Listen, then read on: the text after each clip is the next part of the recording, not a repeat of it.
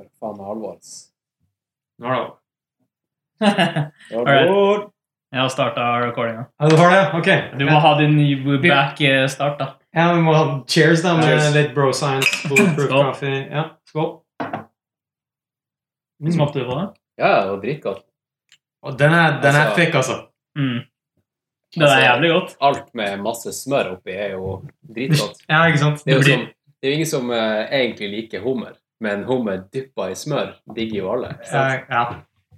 Det, er, det smaker liksom som om du har ekstremt mye fløte i den. Sånn der 50-50. Mm. Fløte, kaffe. Det er smooth. Ja, det er, eh, det er jævla godt. All right, we are back.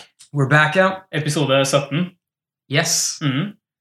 Og med første gjest ever på, eh, på Holdt på å si møte meg på banen, faktisk. Wow, det er, det er lenge siden vi het møte på banen'. Fight Night. Oslo, ja. Uh, ja, du kan vel gi en kort uh, intro? Nei, jeg tenker han skal få lov til å introdusere seg selv, men vi har med Hans Christian Smedsrød. En eh, enigma. kan vi kalle han det?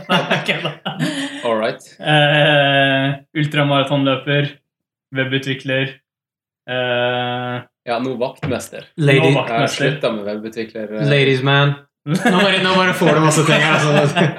Podcaster, ikke minst. Ja, Mannen bak Nå er det alvor. Podcast. -hmm. Ja, Eh, det er vel helst det. Ja, jeg ser på meg selv som en eh, podcaster og eh, ultraløper. ja. Ja. Så du har lagt liksom webutvikler og den jobbgrad, den ordentlige jobbgrad, den har du egentlig bare fjerna fra tittelen din. Ja, nå, nå har jeg slutta med å, å leve for å jobbe. Nå jobber jeg for å leve. All right, yes. Det, vi, vi starter off bra med en sånn klisjé-saying, men det er jævlig bra. Ok, ja.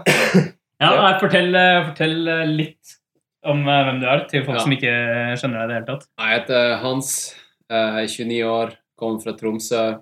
Uh, har bodd i Oslo de siste ti årene, så jeg føler liksom eh, Ja. Eneste måten du kan liksom skjønne at jeg er fra Tromsø på, er at jeg snakker Tromsø-dialekt. Um, ja, ultraløper. eh, det betyr at jeg springer langt. Men det betyr ikke at jeg springer langt fordi at jeg digger å springe langt. Det er jo mer enn tilfeldig at de fleste løpene jeg kan tenke meg å springe, at de er bare kjempelange. For at sånne ekstreme race som uh, Sky Race og sånne der, de, det er bare tilfeldig at de er kjempelange. Mm. De er i terrenget, og jeg liker å springe i terrenget, og de fleste terrengløp er veldig lange. Så vanlig maraton, eksempel, det skjer aldri i terrenget? Eller? Ja, men hvis det er i terrenget, så er det liksom ikke et offisielt maraton, fordi at folk som springer maraton, de, de går veldig på tid, ikke sant? Mm. De vil perse hver gang. Og hvis de springer i terrenget, og det er liksom 2000 eller 3000 høydemeter i det løpet, så er liksom tid helt irrelevant. Ja, sant. Mm. Så da, da gjelder det liksom ikke. Ok, ja. Så jeg har fortsatt ikke sprunget et eh, ordentlig maraton, rett og slett. Og du gikk rett til ultra? Ja, jeg gikk rett til ultra. Mitt første race, det, var, det skulle egentlig være et løp i Patagonia, helt eh, syd i Chile. Helt på spissen av eh, kontinentet. Så det var ingen sånn lokal event? Det virker som en sånn ganske sånn bratt Nei, uh, nei, så jeg dro dit. Eller jeg var i Sør-Amerika, da. Uh, og så så jeg liksom på alternativer til uh, fete ting man kunne gjøre. Og så hadde jeg liksom Jeg hadde sprunget Tromsø Sky Race som en sånn uh, ett av de store løpene, da. Men bare halvparten av distansen. Det, det er flere varianter av det racet du kunne springe. Så jeg hadde allerede gjort den halve. Eh, og så, så det var ikke sånn at jeg bare meldte meg på et crazy race i, i Patagonia uten å ha noe erfaring. Jeg hadde liksom en, en liten litt erfaring, og så meldte jeg meg på der, og så dro jeg ned dit. Eh, men så fikk jeg faktisk ikke sprunget, for jeg fikk, eh, ble matforgifta dagen før. Det, det her kommer vi til å komme tilbake til, men du å bli syk på trening eller eh, i løp, det er liksom en greie? Jeg har en dårlig eh, streak.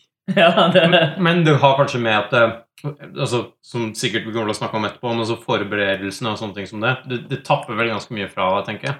Det gjør det. Og så er det jo sånn at du reiser jo til ofte rare steder, og, og der Mm. har de mat som du ikke er vant til.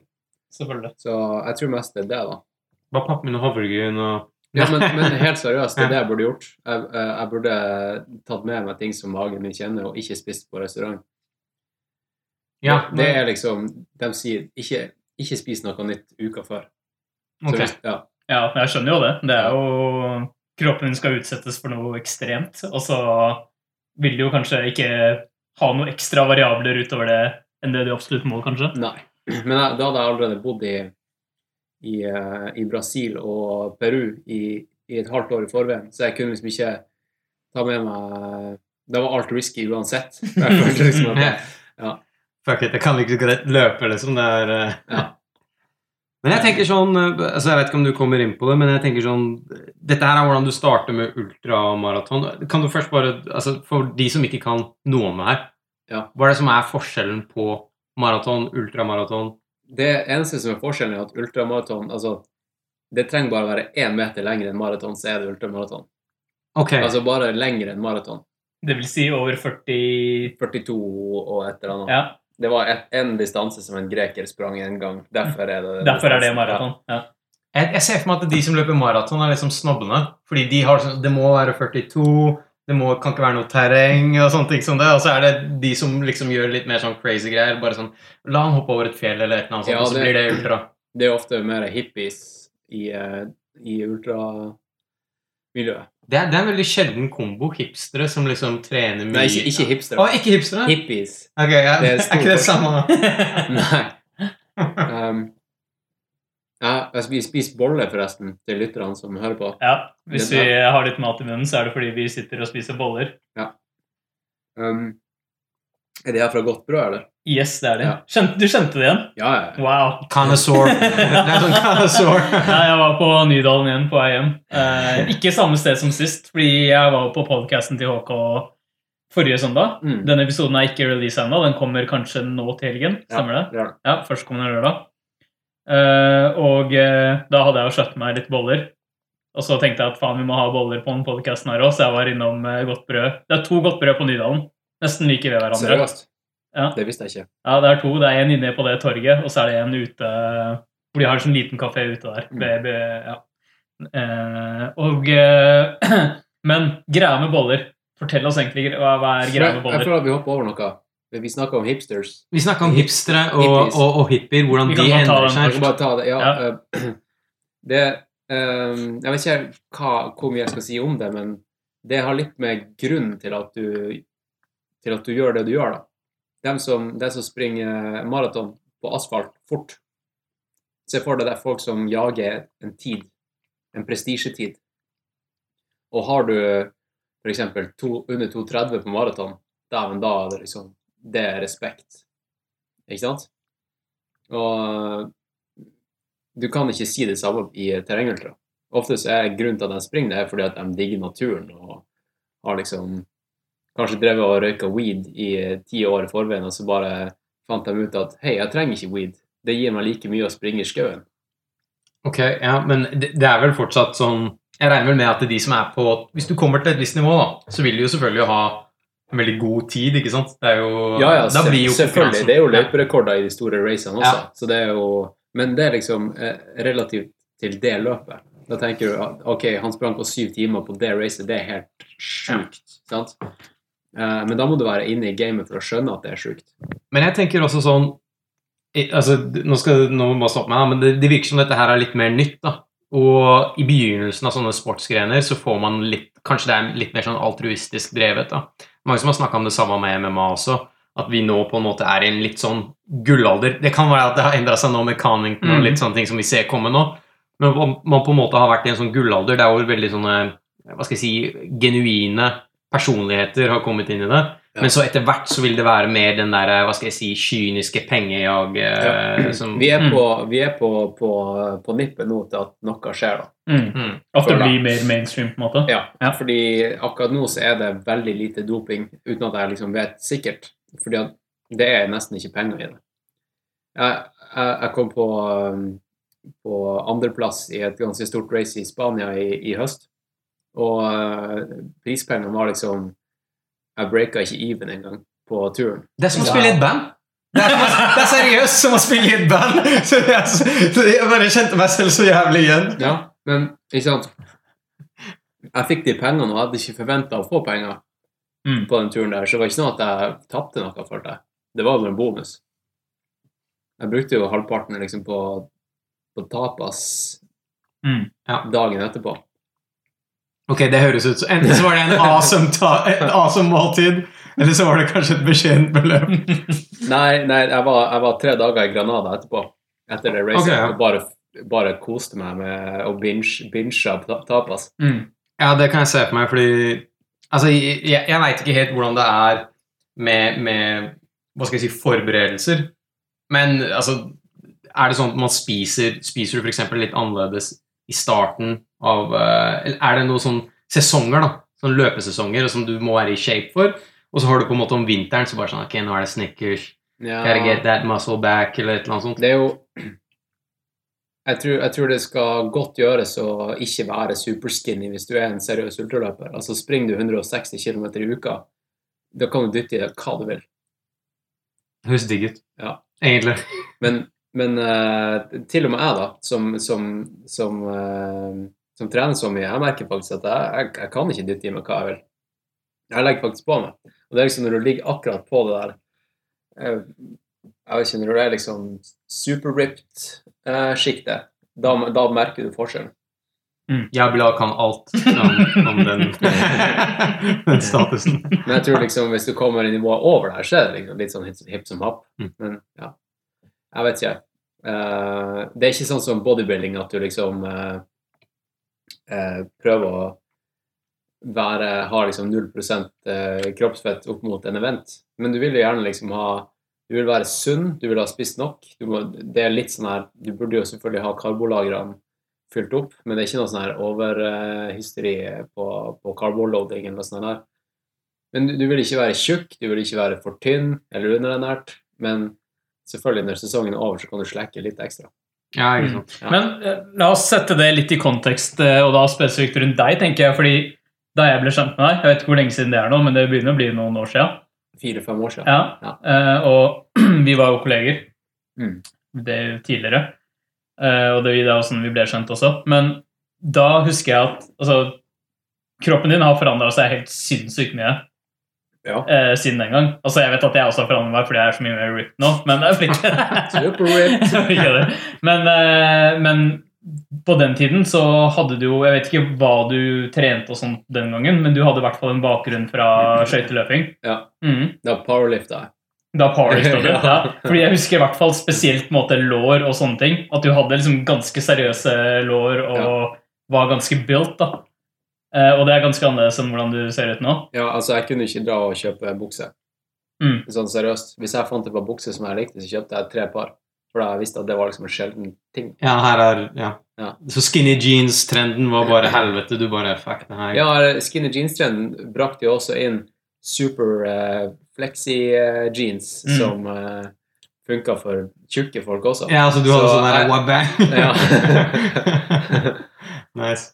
Men eh, ja, fordi det, det jeg tenkte på, var på en måte den kroppstransformasjonen, da, om du Ja. som du har gått gjennom. Har det vært, Hvor bevisst har det vært, og hvor mye har det bare vært en konsekvens av at du begynte å løpe? på en måte? Nei, jeg tror når man eh, eh, Det har vært gradvis, da. Det er jo sånn du ser det, det er jo ikke sånn at du får sjokk i speilet en dag og bare Shit, Nei, nei. jeg mista 20 kilo. Det går jo liksom Det tok jo flere år, rett og slett. Men er det sånn Altså, det høres kanskje litt goofy ut, men er det sånn du Er det sånn at du spesifikt gikk inn og tenkte sånn Ok, låra mine må være tynnere, eller låra mine må Eller var det bare du bare løp, og så ble det sånn? Nei, jeg har, jeg har brukt eh, Jeg har brukt det til min advantage, da. Jeg tror jeg har stor fordel med å ha liksom bakgrunn i å være kjempesterk i beina. Rett og slett. De fleste løpere de, de hater jo styrketrening. Jeg digger styrketrening. Ja, da får du litt den Fordi altså, det kan være greit, da, bare Du nevnte at du, du har eh, Du har drevet med annen sport før, Ja. ikke sant? Så hva er det som Hva er det som fikk deg til å liksom tilte på ultramaraton? Hva er det som er hva er som Fordi jeg så ultramaratonløpet nå, så tenkte jeg sånn Det der ser rough ut. Mm. Det der ser litt ut som altså, det, det ser litt ut som de folka her vil ha det jævlig, på en måte. Altså, det, Ma det, mange av dem er jo in it uh, fordi at de søker en escape. I hvert fall i det racet som du så, uh, som heter Western States. Ja, det var på en dokumentar som heter Unbreakable. Mm. Den, uh, det racet er eh, 160 km langt. Um, og det er liksom et av de skikkelig store løpene i, i verden. da. Men det, det er mange som Altså, du må kvalifisere deg til det, men det er også et lotteri. Så du må Fordi det bare er plass til begrensa antall folk? Ja, eller? Ja. ja. Det, du kan vinne, på helt flaks og bare komme inn fordi at du putta uh, lodd, eh, i hatten. Men det er liksom 0,02% sjanse for at du får det. Det, det skjønte jeg ikke helt. Så det er en kvalifikasjon, men det er fortsatt en eh, altså, du, du, kan, tilfeldighet. du kan springe et kvalifikasjonsrace, et offisielt et. Så hvis du vinner det racet, så er du garantert plass. Sant? Ok. Ja. Og så kan du, jeg tror hvis du får en eller annen plass, altså topp ti-plass, så får du en større sjanse for lodd, loddet ditt i hatten. Ikke sant? Ja. Ok, ja. Nei, det, det er interessant. Hvis du har putta loddet ditt i hatten i fem år, så har du større sjanse enn han som var, eh, har bare gjort én gang. Så ja, Det er vanskelig å komme inn det er jævlig jævla vanskelig å komme inn. Mm. Men vi har jo en nordmann som har gjort det sjukt bra der. Han bor i Oslo. Han heter Didrik. Han kom på andre for to år siden. Ok, kult. Mm. Har han vært på podcastene? Eh, andre episode. Ja, Ja. jeg mente det hørtes kjent ut. Ja. Mm. Fett. Det, det gikk eh, alle litt sånn hus forbi, for han er ganske stille. Han gjør ikke så mye ut av seg. Mm. Men vi i Norge har noen sjukt bra løpere. Ja, det, det er litt sånn Altså, i og med at uh, jeg tror løping sånn generelt sett er mer Det er ikke like fringe da, som MMA, Nei. men det er heller ikke fotball eller ski. Så det er liksom sånn er det, er det noe, Hvordan er miljøet i Norge rundt på en måte, det, vi, Som du nevnte, vi har jo noen gode løpere, men er det sånn generelt altså Hvis du tenker interessen da, sammenligna med MMA og fotball, og sånn, så, så er den vel Jeg tror det, det begynner å ta seg skikkelig opp. Han er Sondre Nordstad Moen, f.eks. Han er Norges beste maratonløper. Og Europas beste maratonløper gjennom tidene. Han sprang eh, um, 2.05 et eller annet på maraton eh, i, eh, i høst. Og, og satt ny europarekord. Mm. Og han bor jo i Kenya. Han bor i Han Kenya. bor i Kenya. Han bor på 2400 høydemeter eller noe sånt der. Um, vi har hatt noen Vi har, vi har rett og slett en veldig bra løpekultur i Norge. Mm.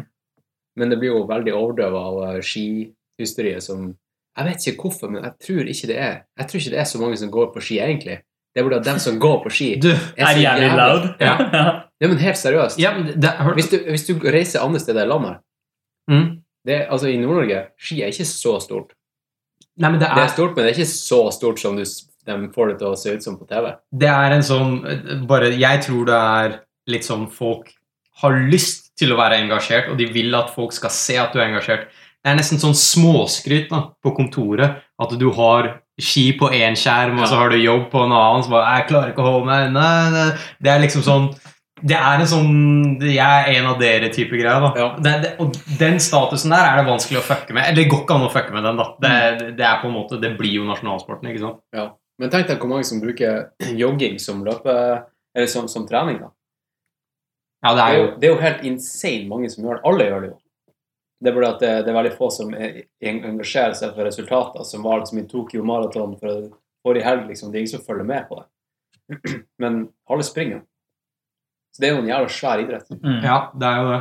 Men det er greit at på en måte løpe La oss si at på en måte løpemiljøet generelt, da, Ja. om du kan kalle det det, er ganske stort. Eh, og det er mange som løper, liksom sånne ting, men hvor mye effekt har det på en måte for ultramaraton? Er jo på en måte fringe innenfor det som har med løping å gjøre. Ja, på en måte. ja. Jeg visste jo ikke at det var noe som het engang før eh, på en måte, du begynte med det. Mm. Så hvor kjent eller stort er det, på en måte, vil du si? Jeg tror nå, som vi sa, var litt inne på, at det er rett før det blir kjempestort. Mm.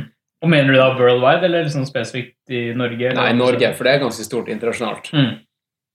Um, et, at det, er, det er ikke så vanlig at folk uh, rister på hodet når du sier at du springer leng, lengre maraton lenger. Mm. Um, det, jeg er medlem av en, en klubb som heter Eller jeg har starta en klubb, men jeg er også medlem i en annen klubb som heter Romerike ultraløpeklubb. Og det er liksom en, en ultraløpeklubb Ikke sant? Mm. Uh, og det er sykt mange som er medlem der. Det er, det er stort miljø, liksom. Mm.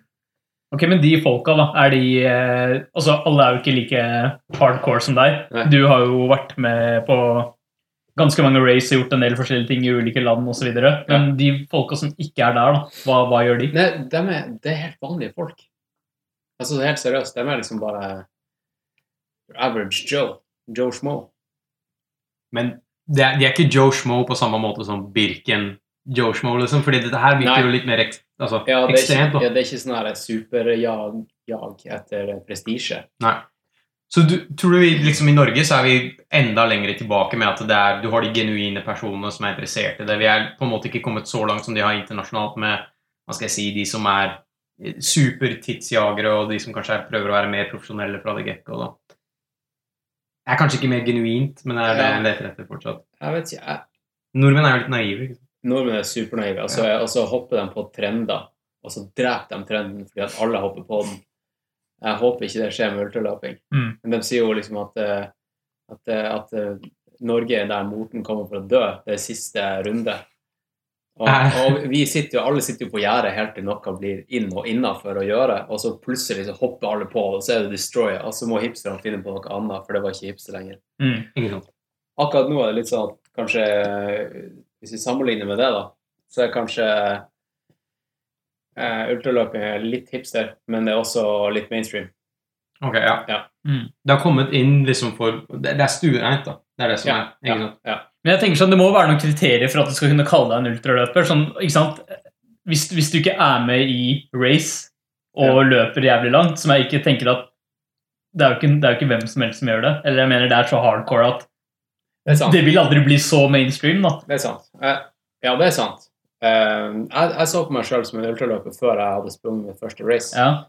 Men det var bare fordi jeg hadde sprunget langt i fjellet og visste at jeg var kapabel til det. Mm. Så det mindsetet tror jeg er, spesielt.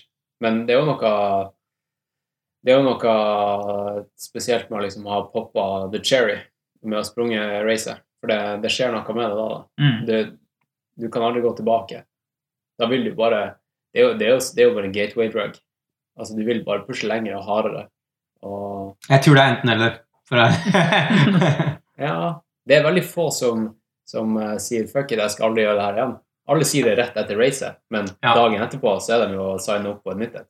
Som er lengre og, og sånt. Det er jo klassiske, liksom Klassiske heroin eh, Det er Mm. som å ta heroin. Ja, uten, uten at jeg har gjort det. Ja, fordi det, det, var en ting jeg tenkte på. Altså sånn Hvis du trener styrke, da, og du, du på en måte prøver å bygge muskler og sånne ting så det, Noen av de jeg har sett som gjør det veldig bra der også, de kan skeie ut av og til og drikker eh, kanskje Noen av dem drikker til og med kanskje én gang i uka. Martin Berkan driver jo på med det. Jeg tenker sånn, For deg, med sånn festing og sånne ting som det, kan du indulge i noe av det i det hele tatt? Ja, jeg, jeg, jeg kan gjøre det, men det, det frister ikke. Altså, det er ikke sånn at jeg føler at jeg, at jeg holder meg igjen. Okay. Ikke sant? Ja. Den, den tida er forbi da jeg liksom tenkte å, nå, skal jeg, nå skal jeg være snill med meg sjøl og ikke gå ut i helga.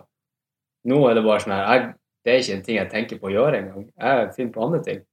Ja, ikke sant? Alle, Eller- alle, eller liksom dem jeg liker å henge med mest, dem er også ultraløpere nå. Sånn var det ikke før. Da, og da er, liksom, da er det en selvfølge vi skal ikke ut og drikke oss dritings. Så det er sånn sett så har jeg på en måte hacka livet litt. da. At eh, Ja. jeg har lagt fra meg eh, folk som, som hadde de verdiene, og heller begynt å henge med andre som har mine verdier. Ja, ikke sant. Ja. Ja, det blir vel veldig sånn i og med at det er et Spesielt hvis man er på det nivået, da.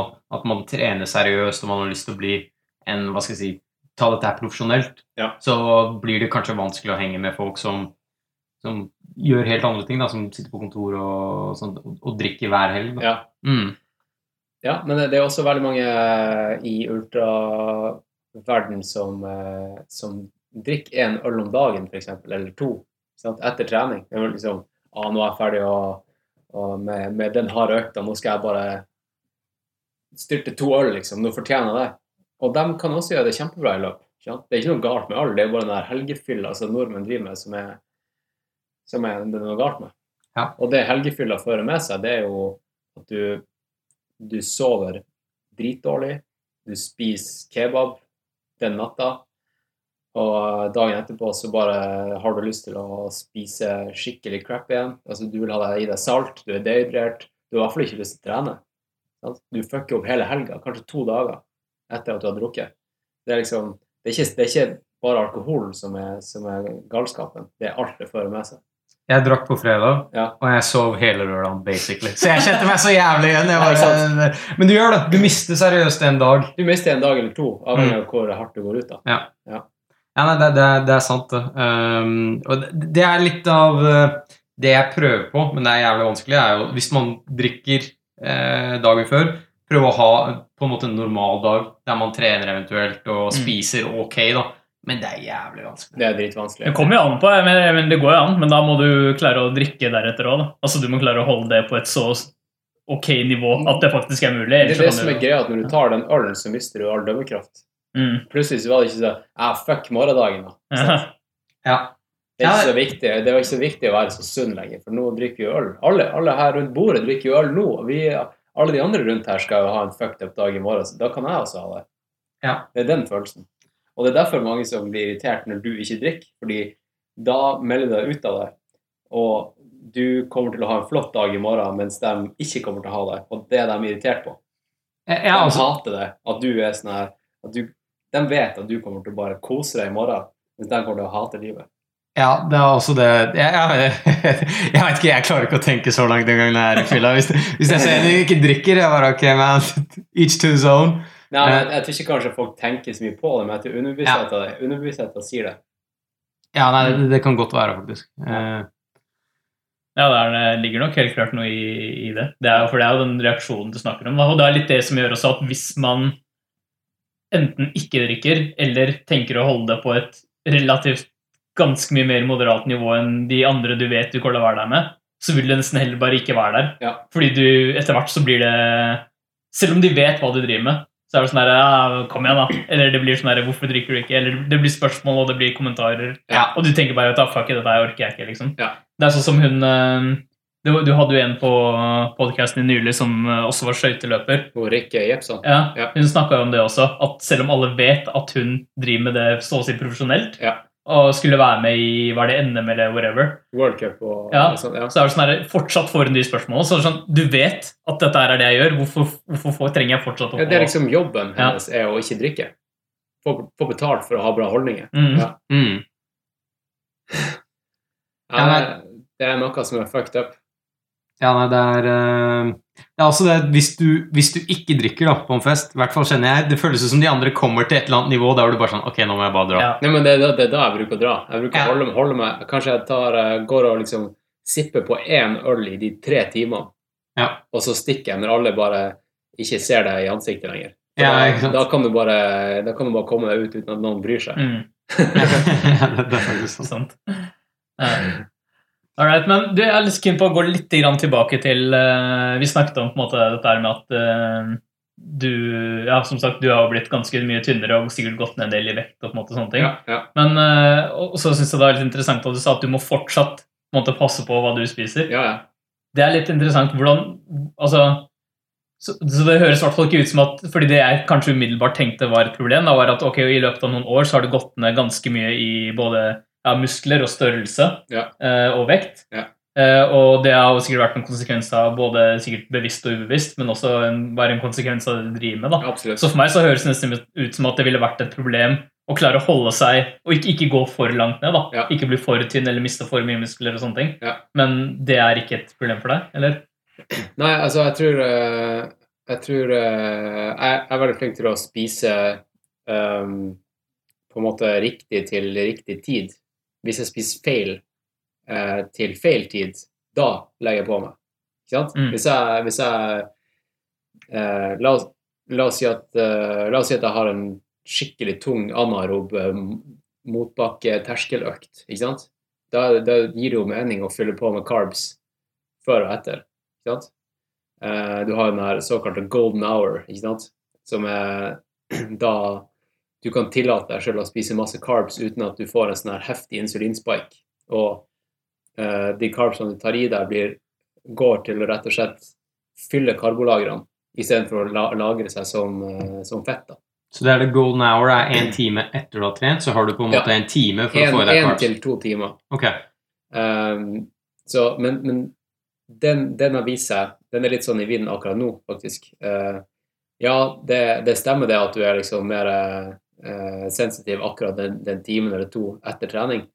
Eh, men hvis ikke du skal eh, ha en ny økt innen åtte timer etter, trening, etter den treninga, eh, så trenger du ikke være så eh, påpasselig til liksom rushe med å få i deg carbs rett etterpå. Så Ja. Du, du burde fortsatt gjøre det, men da du burde fortsatt gjøre det, men det er ikke så stress. Eh, med mindre du har lyst til å bounce kjapt tilbake. Da. Sånn. Ok, ja. Mm. Mm. Det har også vist seg at, eh, at, at å, La oss si at man, man trener styrke. da. Det å ikke utnytte den golden hour eh, booster testosteron.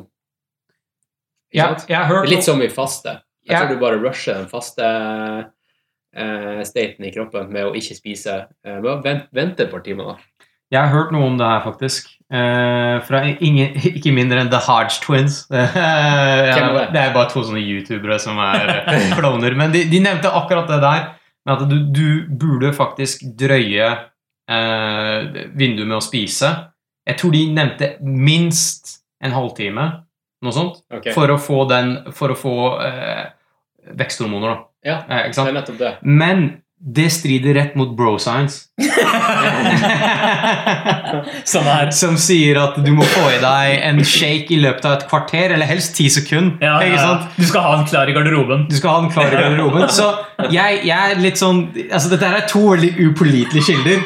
Okay? Du har, du har Hearts Twins, og så har du noe du bare husker du har hørt sånn der, Som bro science fra du var 15 år. Egentlig. Så jeg, det, det har vært veldig interessant å, å eventuelt se hva du prater om da, med, den, eh, med å vente opptil en time. da. Ja, Det kommer jo an på hva du er ute etter. da. Mhm. Hvis du er ute etter å bli svær som faen, da selvfølgelig skal du få lov å stå og shake den her eh, dunken din på, eh, i garderoben med en gang du er ferdig med trening, før du dusjer, liksom.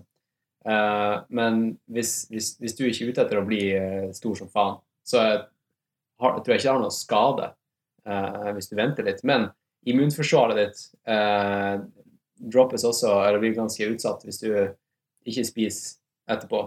Mm. Så hvis du eh, hvis du har en skikkelig hard økt og velger å bare utsette spisinga eh, med tre timer eksempel, og går ut i kulda, så er du ganske så receptable for, eh, for å få influensa. Mm. Eller på 31-bussen, Ja, som er full ja. med masse skrikende unger. Og, Ja. ja. Så, så det, det er mye man skal tenke på. Det er ikke bare liksom ah, jeg, jeg skipper det måltidet for å få en testosteronboost da jeg blir svær. Det gir ikke mening da, når jeg sier det nå. Du burde jo selvfølgelig spise. Mm. Men du trenger ikke kanskje du trenger ikke å, å, å drikke en liter eh, eh, BCA. sant? Nei, nei, nei. nei. Nei. Men, Men eh, et eller annet rett etterpå tror jeg kan være ganske smart. Ja, jeg tenker uh, Jeg har hørt litt sånn forskjellig om det, så jeg, det må jeg nesten egentlig sjekke ut. Men uh, jeg har hørt det du snakker om også før, så jeg skal, jeg skal sjekke litt inn i det. Det er interessant, da. Fordi det, det strider jo imot Altså, jeg husker først da jeg begynte å trene, Mm. så drakk jeg jo tre shakes hver dag. Ja, det er ikke hver- dag. Selv de dagene jeg ikke trente, for jeg tenkte sånn her, du trenger, du trenger proteiner. Og det var liksom sånn double scoops, melk og alt mulig. ikke sant? Ble, jeg ble jo bare pudgy. Ja. ikke sant? Men, eh, men eh, nei, det, det, er, det er ganske interessant. Jeg har også hørt noe jeg vet ikke om du også har hørt det her, men eh, noe om å spike insulinet Ja. rett etter trening skal ha en sånn positiv eh, effekt på å bygge muskler. da. Så det er noen som, er, som spiser f.eks. bare en godteribit eller to rett etter trening, som ikke har noe fiber, for å spike insulinet sitt, for å så legge på seg mer muskler. da. Men er det bro science? Det, det har jeg aldri hørt noe om. Ja. Jeg vil tippe at det er bro science. For det er det som er, det som er så artig med idrettsfysiologi og, og forskning på, på dette feltet, er at alle de, de ordentlig smarteste hodene de driver jo ikke med idretts og forsker, og forsker på, på idrettsfolk. De forsker jo på folk som trenger det. Syke folk. De går jo til liksom kreftforskning. De går jo ikke på å, å finne ut hvordan Petter Northug kan bli bedre trent. Sant? Mm. Så det er jo veldig mye som er myter og, og anekdotisk bevis. Ja. Fortsatt. Selv om liksom Det er eh, ofte liksom de, de smarte hodene de hopper jo på nutrition og, og, og alt det der når det er penger i det. når de plutselig trenger spenn og ser at eh, det var ikke så mye penger i å, i å forske på den lille snevre tingen i feltet sitt. da. Det, Nei, men det er, så, men det er for eksempel for, for hvis man har lyst til å bygge muskler og sånt. Hvordan ser det ut for deg? Hva tenker du? Fordi det, det er vel to forskjellige målsetninger. Ja. Du vil vel ha en viss muskelmasse. Du vil ikke ha mer muskler innenfor eh, så og så mye. Jeg kan ta det gjennom økta som jeg nettopp Ja, på. Fordi det er min ukentlige styrkeøkt. Jeg, kan, jeg har én eller to styrkeøkter i uka. Og, eller jeg tillater meg på vinteren da, å ha to. Og, og, og to som er ganske tunge. Men eh, det er også litt sånn eh, eh, Akkurat som med, med spisinga at jeg, la, la oss si at eh, La oss dra tilbake til spisinga, da. Jeg får i meg, la oss si at jeg får i meg 4000 eller 5000 kalorier per dag avhengig av hvordan du porsjonerer dem utover dagen, så kan du få helt forskjellige resultater. Ikke sant? Og uh, i, i styrketrening, la oss si at totalt sett i den styrketreninga så løfta jeg uh, 10 000 kilo, la oss si det, bare sånn her uh, opp og ned, opp og ned, squats. Du får helt eh, forskjellige resultater om du løfter de 10 000 kiloene i én rep, eller i 1000 reps, ikke sant? Så, og, og hvordan du løfter dem. Så det jeg gjorde i dag, da, er å, å løfte en del sånne konsentriske løft. Sant? Der du kun pusher hardt oppover. Så eksempel markløfter. Du løfter eh, alt du kan opp, og så slipper du vekta. Da slipper du å, å rive muskulaturen på vei ned. Og det er rivinga som eh, gjør at du bygger Mm. størrelse i etterkant. Mm. Mens hvis du kun løfter konsentrisk, så er det mest nervesystemet som du aktiverer eh, musklene. Og da blir du rett og slett eh, Da ser du på styrketrening mer som en øvelse eh, i stedet for å, å bli stor. Du, du trener nervesystemet opp til å bli flinkere til å iverksette musklene. Og dermed så blir du sterkere, for du kan faktisk løfte med etter hvert. Mm. Men det betyr ikke at du har blitt større. Du bare har blitt flinkere til å løfte. Men det betyr at i ditt regime så løfter du da også antagelig ganske tungt og få reps? Ja, opp til fem reps. Mm. Og kanskje ikke så mange sett heller. Jeg gjør det mest bare for å få, for å få den økta inn og, og ha løfta tungt og, og litt sånt. da. Mm. Ja. Okay. Så, ja. Så du, du har spesifikt gått inn for å trene sentralnervesystemet, ikke sant? Ja. Og, men dette her er på en måte styrkedelen av, av, av treningsregimet ditt. Så hva er det du spiser noe spesielt etter det? Tenker du sånn Fordi du skal jo ikke bli større, ikke sant? ja, I dag, da, Ja. så spiste jeg en, eh, en banan etter trening. Og så hadde jeg, så hadde jeg forventa å få proteinshake når jeg kom hit. Så jeg venta med Du fikk tilbud. Jeg, vil bare at folk skal høre at han fikk et tilbud, men, men eh, det var jo eh, carnivore, så det er biffprotein, og du er vegetarianer. Ja, så jeg sa nei. Og, og vanligvis så tar jeg ingen supplements i det hele tatt. Okay. Så, men det var litt mer sånn i spiriten av den podcasten her, da, er jo at Bro Science og MMA og alt det der, så skulle vi drikke Bulletproof Coffee og ta alle supplements i hele verden. Ja. Eh, så jeg forventa litt det, da. Eh, men jeg hadde med meg havregryn som eh, backup. Havregryn med rosiner og nøtter. Som er ganske sånn ja, komplett måltid, men det er jo masse carbs i det. ikke sant? Slow release carbs, mye fiber, mye sukker i rosiner, mye fett og proteiner i, i nøtter. Og litt salt for å liksom uh, replenish uh, elektrolyttene. Men, men tre, du trenger vel, hvis du skal bygge Du trenger vel noen proteiner senere i dag, da? Altså, du må jo ha Ja, ja, altså, altså det, det som har vist seg, da, er at uh, du, for å bli stor La oss si at jeg skulle bli stor, så handler det ikke om å, å, å få inn de proteinene rett etter økta. Det handler om hvor mye proteiner du får i deg i løpet av hele dagen. For det handler om hvor mye proteiner som er i blodstrømmen din. Konstant. Ikke bare rett etterpå. Mm. Så eh, du kunne potensielt eh, drukket eh, eller spist de proteinene i forkant av, eh, av treninga, i et måltid, og så trent, og så ikke spist proteiner etterpå. Det hadde ikke Altså, du kunne bare hatt en banan, og proteinene ville vært i blodstrømmen din, og du, du ville hatt samme gains. Sant? Ok, ja, ja, ja. Mm. Men det Det- det du, du fucker med min bro. Science, så det, det, det. Nei, ja, men altså, det er litt den, altså den oppfatningen jeg, jeg, jeg jeg skjønner hva du sier, men den oppfatningen jeg har hatt, da, på en måte er at du burde spise majoriteten av maten etter økten. Om det handler om å fylle på eventuelt det du har brukt opp, Ja. eller hva det er. Eh, det er jeg litt sånn usikker på. Men jeg, jeg merker jo også som sagt, en forskjell ved at hvis du spiser litt før, så får du som regel en ganske mye bedre økt. Da. Ja. Så det er litt sånn der eh, duality av det. Eh, men det er i løpet av uka, så vidt, da, som, som har noe Hvis du skal tenke lenger, da. Hvor mye er det du spiser i løpet av uka totalt sett hvis du skal bygge på deg muskler? Hvis du er i en Ja, deficit sånn. der. Ja. Ja. Hvis du er i underskudd der, så kommer du kanskje ikke til å bygge optimalt med muskler. Nei. Nei. Men jeg, jeg er jo også, som sagt, jeg er ikke på jakt etter å, å, å bli stor. Men jeg er på jakt etter å bli sterkere. Og nå på vinteren så kan jeg tillate meg å, å, bli litt større. Altså, og så blir det mindre styrketrening utover sesongen. Så da blir jeg også mindre. Men altså, beina, dem, dem kan godt være at de blir større i løpet av sommeren. For at det er så sykt mye pounding på stiløping og løp i fjellet at beina dem kan godt bli eh, større og sterkere. Men kanskje jeg ikke, kanskje jeg ikke løfter like mye i markløft eller knebøy, men jeg utfører idretten min bedre. Og det er jo egentlig det jeg vil. Sant? Mm. Ja. Så det er jo det viktigste. Ja, ja. Uh, men du, du merker som Fordi jeg ville tenkt sånn For disse løperne her, det, vel, det aller viktigste er jo selve løpe Å å bare løpe mye, sikkert. Ja. Styrke Merker man på en måte er, er det, Merker man den styrkeforskjellen? Um, Kanskje jeg, jeg tror du merker den Ja, hvis du, hvis du hadde tatt bort det at jeg kunne løfte så mye som jeg løfter Ikke at jeg løfter kjempemye, men hvis, jeg, hvis du hadde tatt bort de musklene mine og bare at jeg ville blitt en, en eh, helt annen En, en vanlig, vanlig mosjonister. Selvfølgelig vil jeg merke det. Selvfølgelig Ja. vil jeg merke det. Fordi jeg tenker, det er vel selvfølgelig sånn Når du er på det nivået her, så blir det vel en ganske sånn konsensus om hva slags treningssplitt man har, da, f.eks. med Ja. de forskjellige tingene. Ja, altså for eksempel, da. eh, I slutten av en, en ultra så kjenner du det i hele, i hele kroppen. Du har vondt bare sånn. Du klarer ikke helt å pinpointe liksom, hvor er det egentlig har vondt. Du har bare vondt. Og en av de strugglesene på slutten av et race det er å bare holde kroppen oppe. Holde skjelettet oppe. Og jo sterkere du er, la oss si at du kan løfte eh, kroppsvekta di i front squats?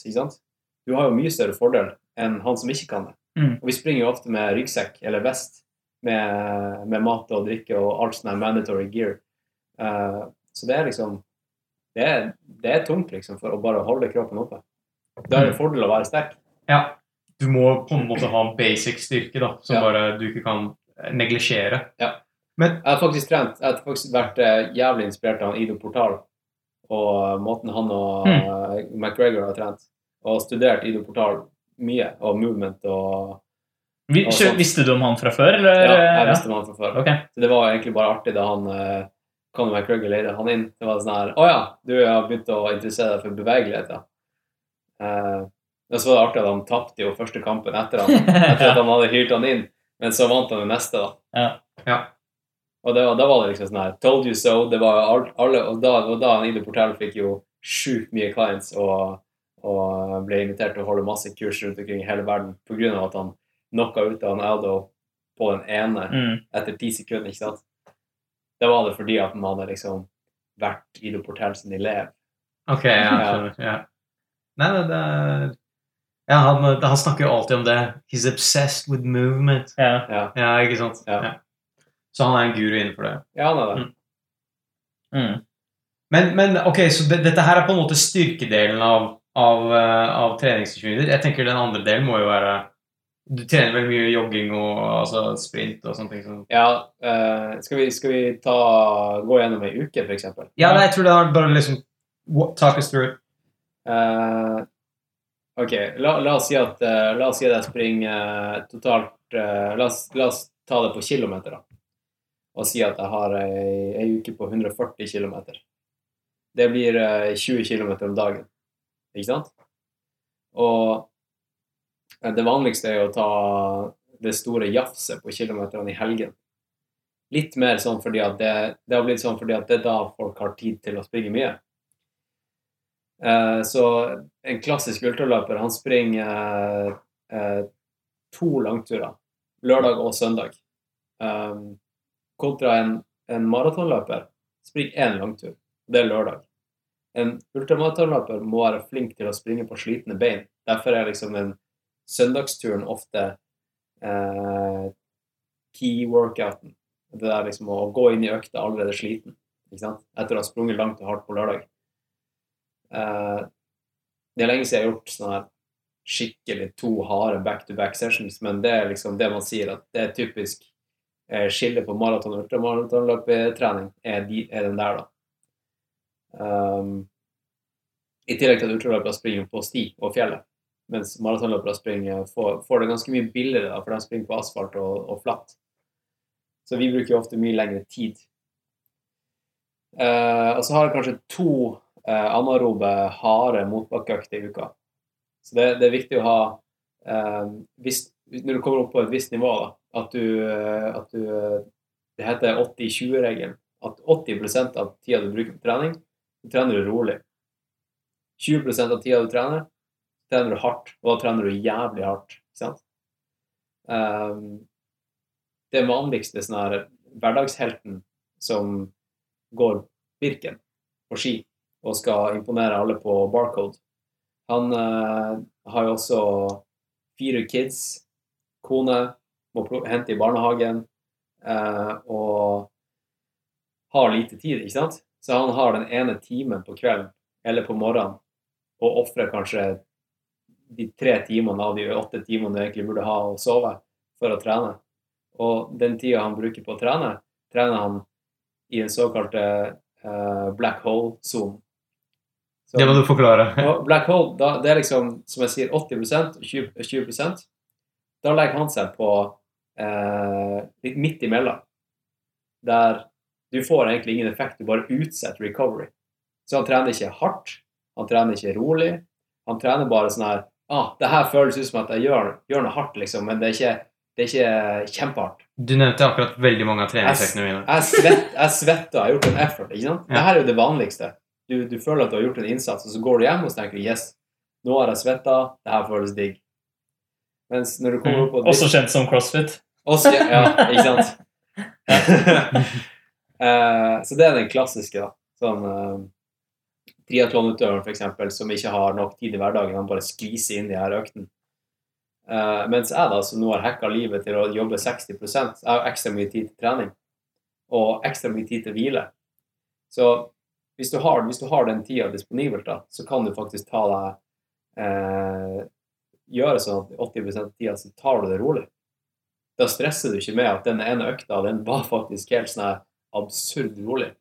Men det viktigste er at du får den, den tida i løpesteget ditt over tid um, uten avbrekk. da i uke etter uke etter uke med bare masse rolig løping. Uh, bare få det i muskelminnet og få den mengden. sant? Så det 80% av jobben jeg gjør, er superrolig. Og det, det er ikke noe sånn Alle tror at sine ultraløpere så er alt jeg gjør, super hardcore. Mye av det er liksom bare spring på sti og ha det fett med venner. sant? Mm. I et ganske rolig tempo. I ganske rolig tempo. Fordi det var, det var, et tema altså Nå så jeg ikke så veldig mye av denne Breakable, men det var et tema som virka gikk ganske mye igjen. da. At de var ganske kine på å løpe med hverandre. Samtidig som det er ja, vanskelig, ja. Og, og, fordi du må, det er et race, ikke sant? men ja. det var noe de gleda seg mest til. da. Du så jo han, han Kilian, Kilian Jornett, som er en av legendene i idretten.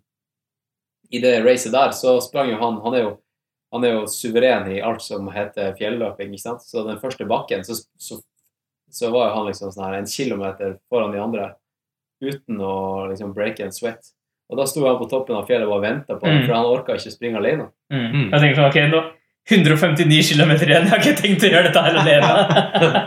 jeg har tenkt å, tenkt å, finne noe vente. Ja, jeg så det, han venta jo på en måte på noen folk. Ja. Bare sånn at uh, så da tenker at ok, han kan løpe forbi dem senere. Det er ikke vits å gjøre det fra starten. Ja, Nå endte det jo med at han eh, ble jo ordentlig dehydrert ja. og måtte bryte. Han brøt ikke, men han ble skikkelig dehydrert. Og... Ja, Det var det sjukeste, at han faktisk fullførte løpet på slutten. Ja. ja. Du så kanskje ikke så langt, men han, eh, Killian, det virka litt som han var liksom en slags favoritt i det løpet. Veldig mange som snakka om at ja, han her kommer til å gjøre det bra. liksom sånne ting. Han var altså kjempeung og uerfaren. Ja. Så...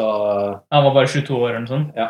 Men uh, han virka liksom sånn favoritt, og han gjorde det lå helt foran veldig lenge. Ja. Og så var det et sted etter en sånn For det var et sted hvor de måtte inn i en, en båt en sånn raft eller et eller annet sånt for å krysse en elv. Over elv. Ja. ja. Og etter det så virka som da var han bare helt ferdig. Ja. Men det jeg syntes var så sjukt, var at han tok jo da bare halvtime pause eller noe sånt.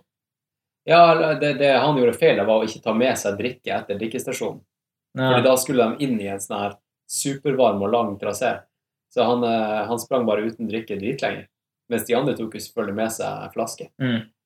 Den drikken, er det BCAA, eller er det bare vann, eller hva? Ja, nei, men det jeg skulle si da var at eh, når han, Etter at han kollapsa, på en måte, eller hadde, på en måte, var ferdig, Ja. så fikk han jo Han kom ut til en stasjon hvor han fikk mat og alt de greiene der. Og så tok han jo, og da ble han selvfølgelig løpt forbi av et par andre. Ja. Men han bare Han tok en halvtime, og så klarte han faktisk å faen meg å fullføre løpet etter det også. Jeg tenkte sånn at ja, nå er han ferdig, nå har han droppa racet. Ja. Og så, selv om han tok den lange pausen, så kom han fortsatt på tredjeplass. Det, det var sånn, wow, det var ganske sjukt. Det er ganske sjukt. Nei, han er Han er, han er drøy, ass. Mm. Rett og slett.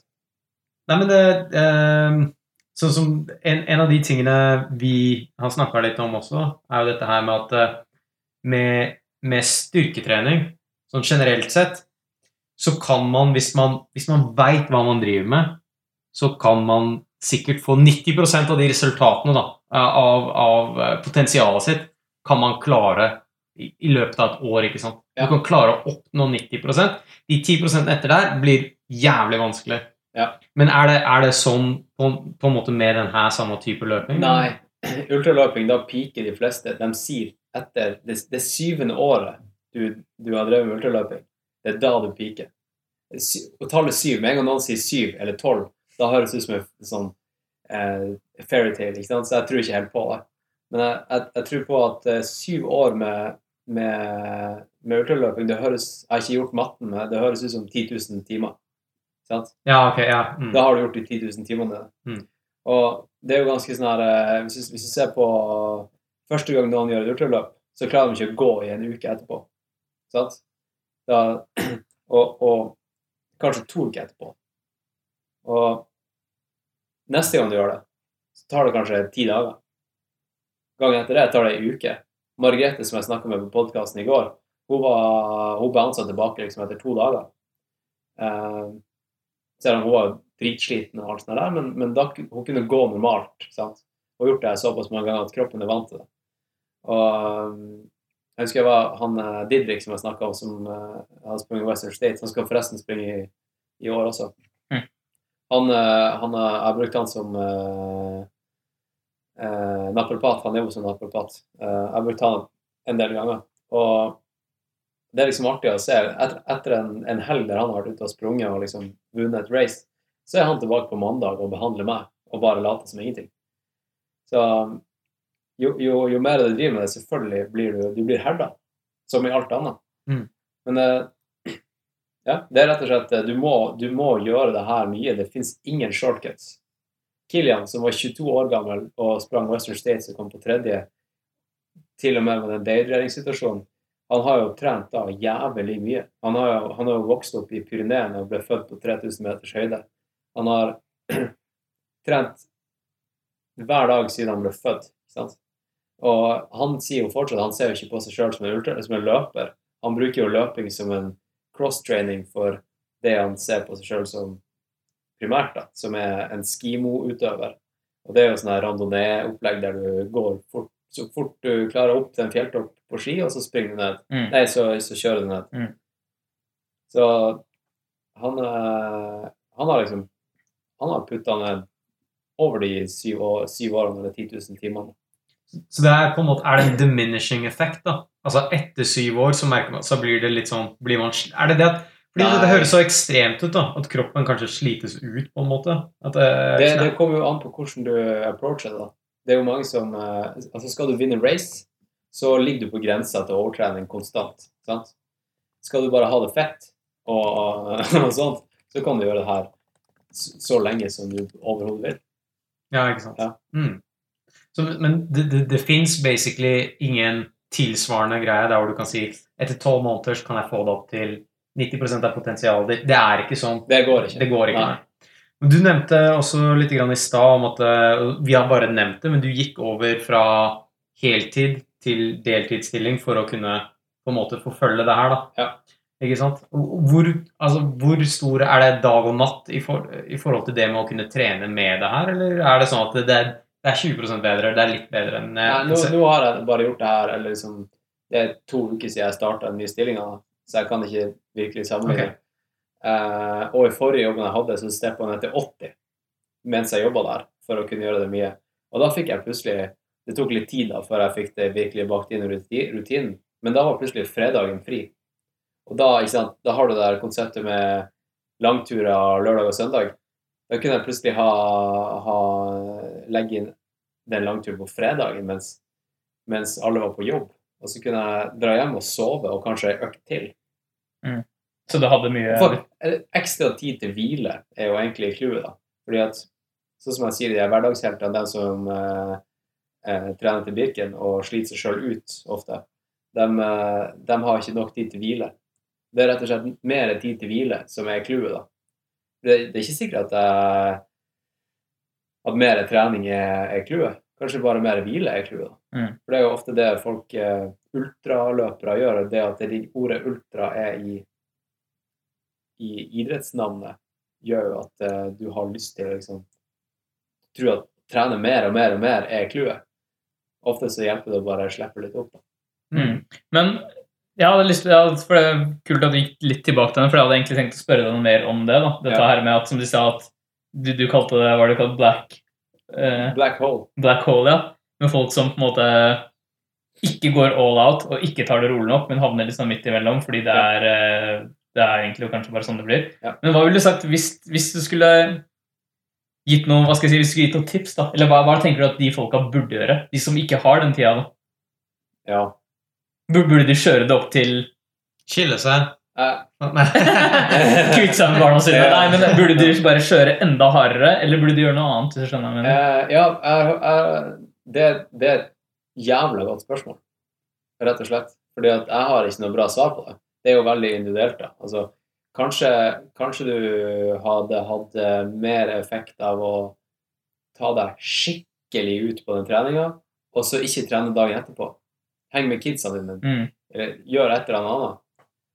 Eh, og kanskje ikke stå opp klokka fem for å få inn en Mm. svømmeøkta, eller eh, hva, hva det er du gjør på morgenen. Men ta deg det, Ja, rett og slett bruke mer tid på, på de ordentlige hardøktene, og så hvile mer. Og så ta deg den tida i helgen til å få inn den langøkta. Mm. Og jo, jo Ja, rett og slett, det er rådet mitt.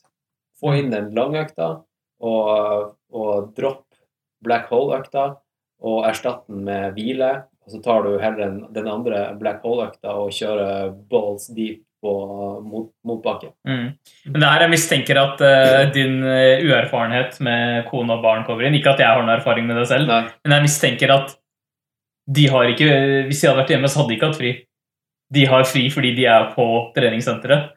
Ja. Mens hvis de hadde vært samme tiden hjemme, så hadde det sikkert bare vært masse annet shit. Ja, det, er sånn de, sant, det. det er ikke sånn at de kunne brukt den tida til hvile. da. Nei, men, men hva om du drar da på treningssenteret, og så tar du en yogatime i stedet? Ja, ikke sant? Ja. Heller det, da. Ja. Du, du ligger og sover i garderoben. Du leier en ny leilighet som du bare sover i. Men kanskje det er businessidé, da? Når det er et treningssenter som er bare hvile? Ja, altså senger? Ok, nei, men jeg hadde tenkt å spørre, siden hvis vi, vi føler vi toucher på en måte litt inn på hva som måtte er suksessfaktorene for å kunne lykkes i ultraløp. da. Ja. For det er sånn, ok, eh, Vi har snakka litt om at du driver med styrketrening, du driver selvfølgelig veldig mye med løpetreninga. Ja. Og det er jo egentlig, Jeg kan se for meg at det er flere faktorer der som vi potensielt kan gå inn på. Det ene er jo på en måte det å bli bedre på å løpe, om det er, eh, om det er noe som heter det, og om det er mulig ved å trene mer på det. Ja. Eh, og det er noe med å selvfølgelig bygge opp utholdenheten sin over tid. Og det er eh, også, som du sier, da, noe med å herde kroppen sin nok til at du kan holde ut disse lange løpene og recovere etter de også, og Ja. sånne ting. Men hva er på en måte hva er det som egentlig skal til for å lykkes med dette? Hva, hva gjør at Det- du blir det- god ultraløper? Det viktigste, tror jeg, i all trening, det er kontinuitet. Sant? At du holder gående.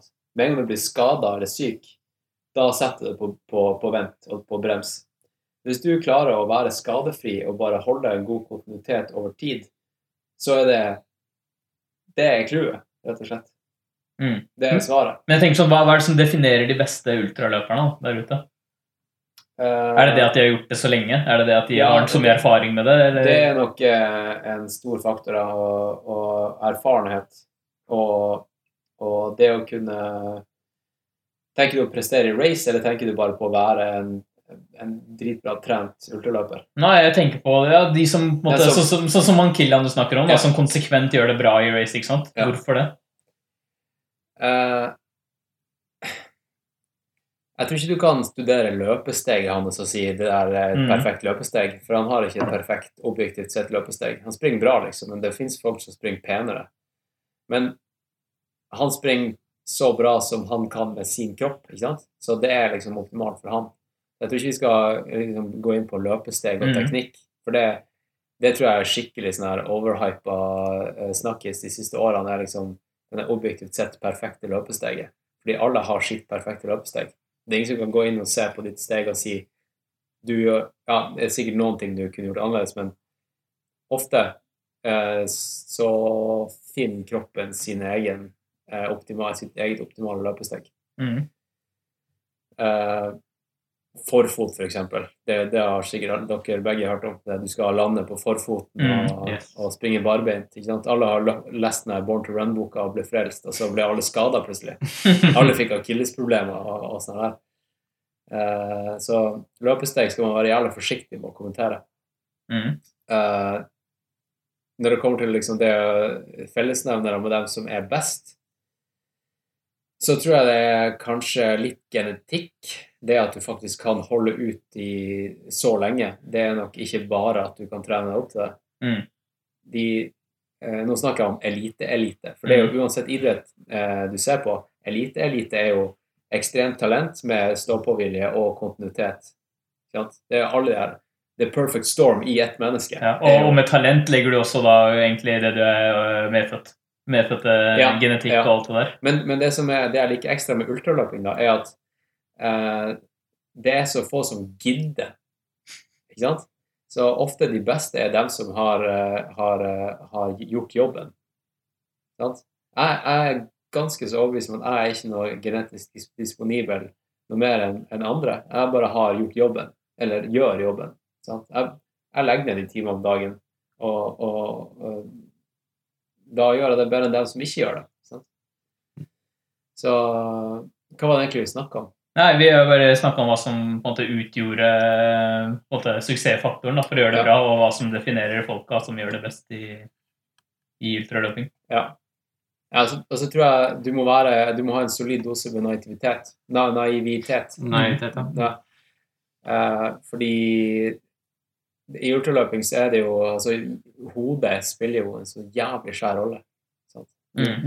Du, Ja. du må kunne Hvis du begynner å tenke på tid under et race, så blir du bare å tenke negativt. Tenke, ah, det, er sikkert, hvis du, det er sikkert ti timer igjen, og jeg, jeg har eh, så mange blemmer på føttene, jeg vet ikke om jeg gidder det her. Hvorfor gjør jeg det? Ikke sant? Så det er jo klisjé, men du må finne din why. Sant? Det, Ja. Byrå var det som eh, kom opp med det? Nei, jeg husker ikke, men jeg husker, jeg husker den greia. Ja. hvor jeg bare Du må finne din purpose. Ja. ja. Ja. Så det, det Cola liksom- har du ikke? Nei, det var det. Sikkert alle management consultancy-selskaper i verden. Ja. Jeg tror jeg har vært inne. Alle motivational speakers. Ja. Ja. Men du må Du burde Du har nok et, eh, et fortrinn hvis du vet, hvis du har det klinkende klart, hva som er din why, eller din, din eh, Det høres så dumt ut på, no, på nordnorsk. Din hvorfor. Why er jo mye mer Det er mye mer eh, swing i why. Så, så det, det, må, det svaret du må, må ha liksom, klart når du har de der mørke tidene i et race. Uh, og så må du kunne tåle smerte. Sant?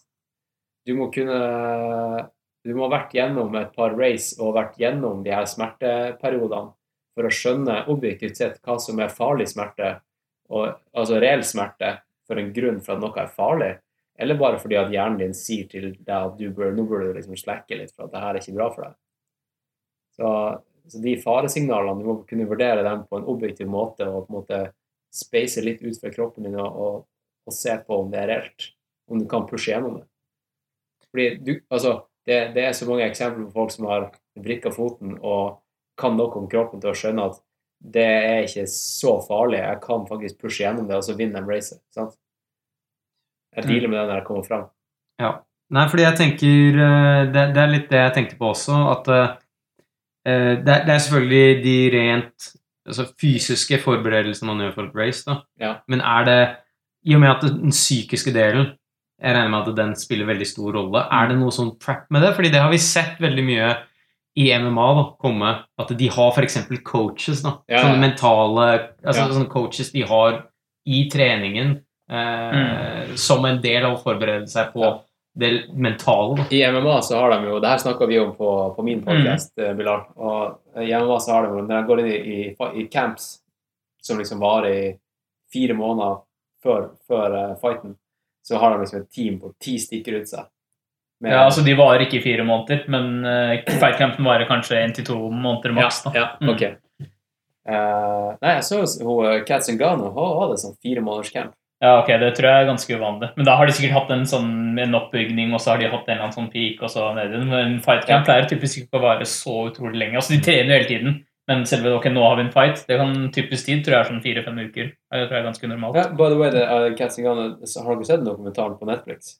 Nei. Det er, Nei. sånn her, Er det om henne? Ja, det er en sånn, her- det er en sånn eh, serie om idrett generelt. Ja. Og episode tre eller fire så er den dedikert til henne.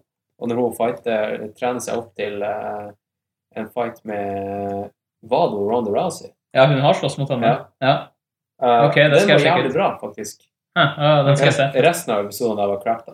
Oh, ja. Men, men den tror jeg var bare interessant fordi jeg liker MMA. ja, ok. Jeg skal sjekke det ut. Skal ta Ja. og finne det. Ja, Eh, jo, eh, mentalt. Eh, ja. ja, fightere har jo ofte liksom et team med, folk som En er, en er liksom responsible for ernæring, og en er for liksom ja. Styrke og en alle, er alle, alle er der for en grunn. Jeg har, jeg har en coach som eh, for meg fungerer som en mentaltrener og som eh, fysisk eh, setter opp program til meg og forteller meg hva jeg skal gjøre. Og jeg sparer med han eh, når jeg trenger, og vi har liksom Skype-møter i ny og ne. Han holder til i Trysil, men han er jo også ultraløper. En av Norges mest meritterte. Så jeg tror kanskje han er nok Norges mest meritterte løp- løper. Han heter eh, Sondre Andal. Eh, så, så eh, det at han har vært gjennom alle de her tankene som jeg har for et race, gjør at han kan svare på det Mm. på en fornuftig måte. Da. Og, og, og det er Sier du at du har ting du tenker på før løpet, som Ja. du tar opp med han? Ja, ja. Og det, det mest klassiske for min del, jeg vet ikke om det går for alle, men det jo liksom eh, Har jeg gjort hjemmelekser? Eh, er jeg klar for det? Har jeg eh, noen sjanse mot konkurransen min? Um, ja, rett og slett det. Den der usikkerheten som jeg må få, få bare få banka inn i skallen, at jeg har noe der å gjøre. Mm. Det er det viktigste. Er det de samme spørsmålene som dukker opp igjen og igjen Ja. i hvert Ja, det er akkurat det samme. Mm. Ofte. Hvis jeg ikke har en skade eller noe sånt spesifikt. Mm. Som er sånn her eh, Burde jeg, burde jeg pushe gjennom det eller ikke? Sånne der småting. Sånn avvik. Men ofte så er det det samme. Den der selvtillitspraten. Ja, ja, du er god nok. Men, men har man på en måte sånn bare sånn litt annen ting, har man en oversikt over sånn cirka hvor, hvordan andre folk gjør det, på en måte? Det som er så fett med ultraløping, er at uh, uh, Har du hørt om Strava? Nei. Ja, den løpeappen? Det er en app for uh, logging av all type aktivitet. Mm. Løping, svømming, triatlon. eh, Ja, jeg har, jeg har brukt det litt selv. Ja. Ja. Eh, den Du kan jo velge om du vil ha kontoen din åpen eller lukka. Men det er jo på en måte som Facebook, det er jo et, det er et sosialt nettverk. Så du har liksom vennene dine der, og så kan Mm. du følge eh, toppatleter. Og i ultraløping så er det liksom De store navnene er jo på Strava og har liksom helt åpne kort. Og det er et tegn på at, eh, på at de ikke doper seg, jo at de bare viser alt de gjør.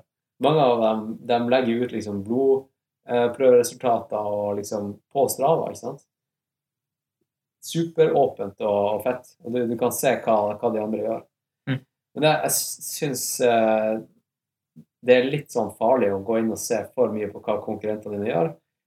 Eh, to aspekter med det da er jo at du kan føle at du ikke gjør nok, eh, og bli redd og trene mer og bli overtrent. Sant? Du har lyst til liksom bare Ja, jeg ser hva han gjør. Jeg, jeg skal bare I morgen skal jeg gjøre det pluss én kilometer ekstra hver dag, og da blir det sikkert bra. Sant? Mm. Eh, det er ikke sånn det fungerer.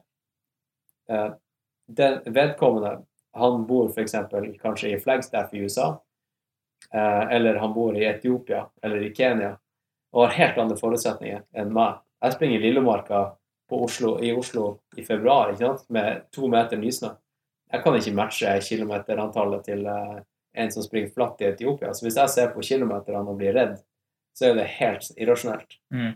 Jeg tenker jo også at uh, det som er litt annerledes her, da, i motsetning til f.eks. la oss si MMA eller andre sporter hvor du har én konkurrent, Ja. så løper du med en hel bunch av folk. Ja. Og Det er sånn, det er umulig uansett å følge med på hva alle driver med. Det er sånn, ok, Du kan følge med på de topp tre-fire som du tenker sånn, at dette er sikkert hovedkonkurransen. Ja, Men jeg tipper at plutselig så kommer du en eller annen unknown som bare gjør det ja dritbra. det skjer jo, det skjer jo ofte. Så det, jeg tenker at man kan jo sikkert det, det blir potensielt så mye research at det bare, du kan bare rote deg Ja. borti det, kanskje. Ja.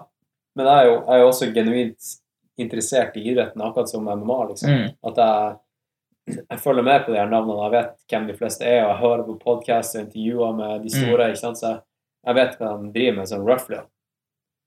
Det, det er jo bare fordi det er interessant. Selvfølgelig. Ja. Mm. Alright, men når vi er inne på det mentale, jeg syns jo det er jævla interessant, for jeg hadde notert meg noen ting der, eh, jeg også. Eh, Så én ting er på en måte forberedelsene før racet og det å på en måte være klar til det. Men du var inne på dette her med hva du skal tenke på, ikke i løpet av racet. Ja. Og du tenker sånn, ok, når det, er et, eh, når det er et race som varer i mange timer Hva hva er det lengste tiden du har løpt i et race, egentlig? Og, og, og hvor langt var det? Jeg tror det var åtte og en halv time.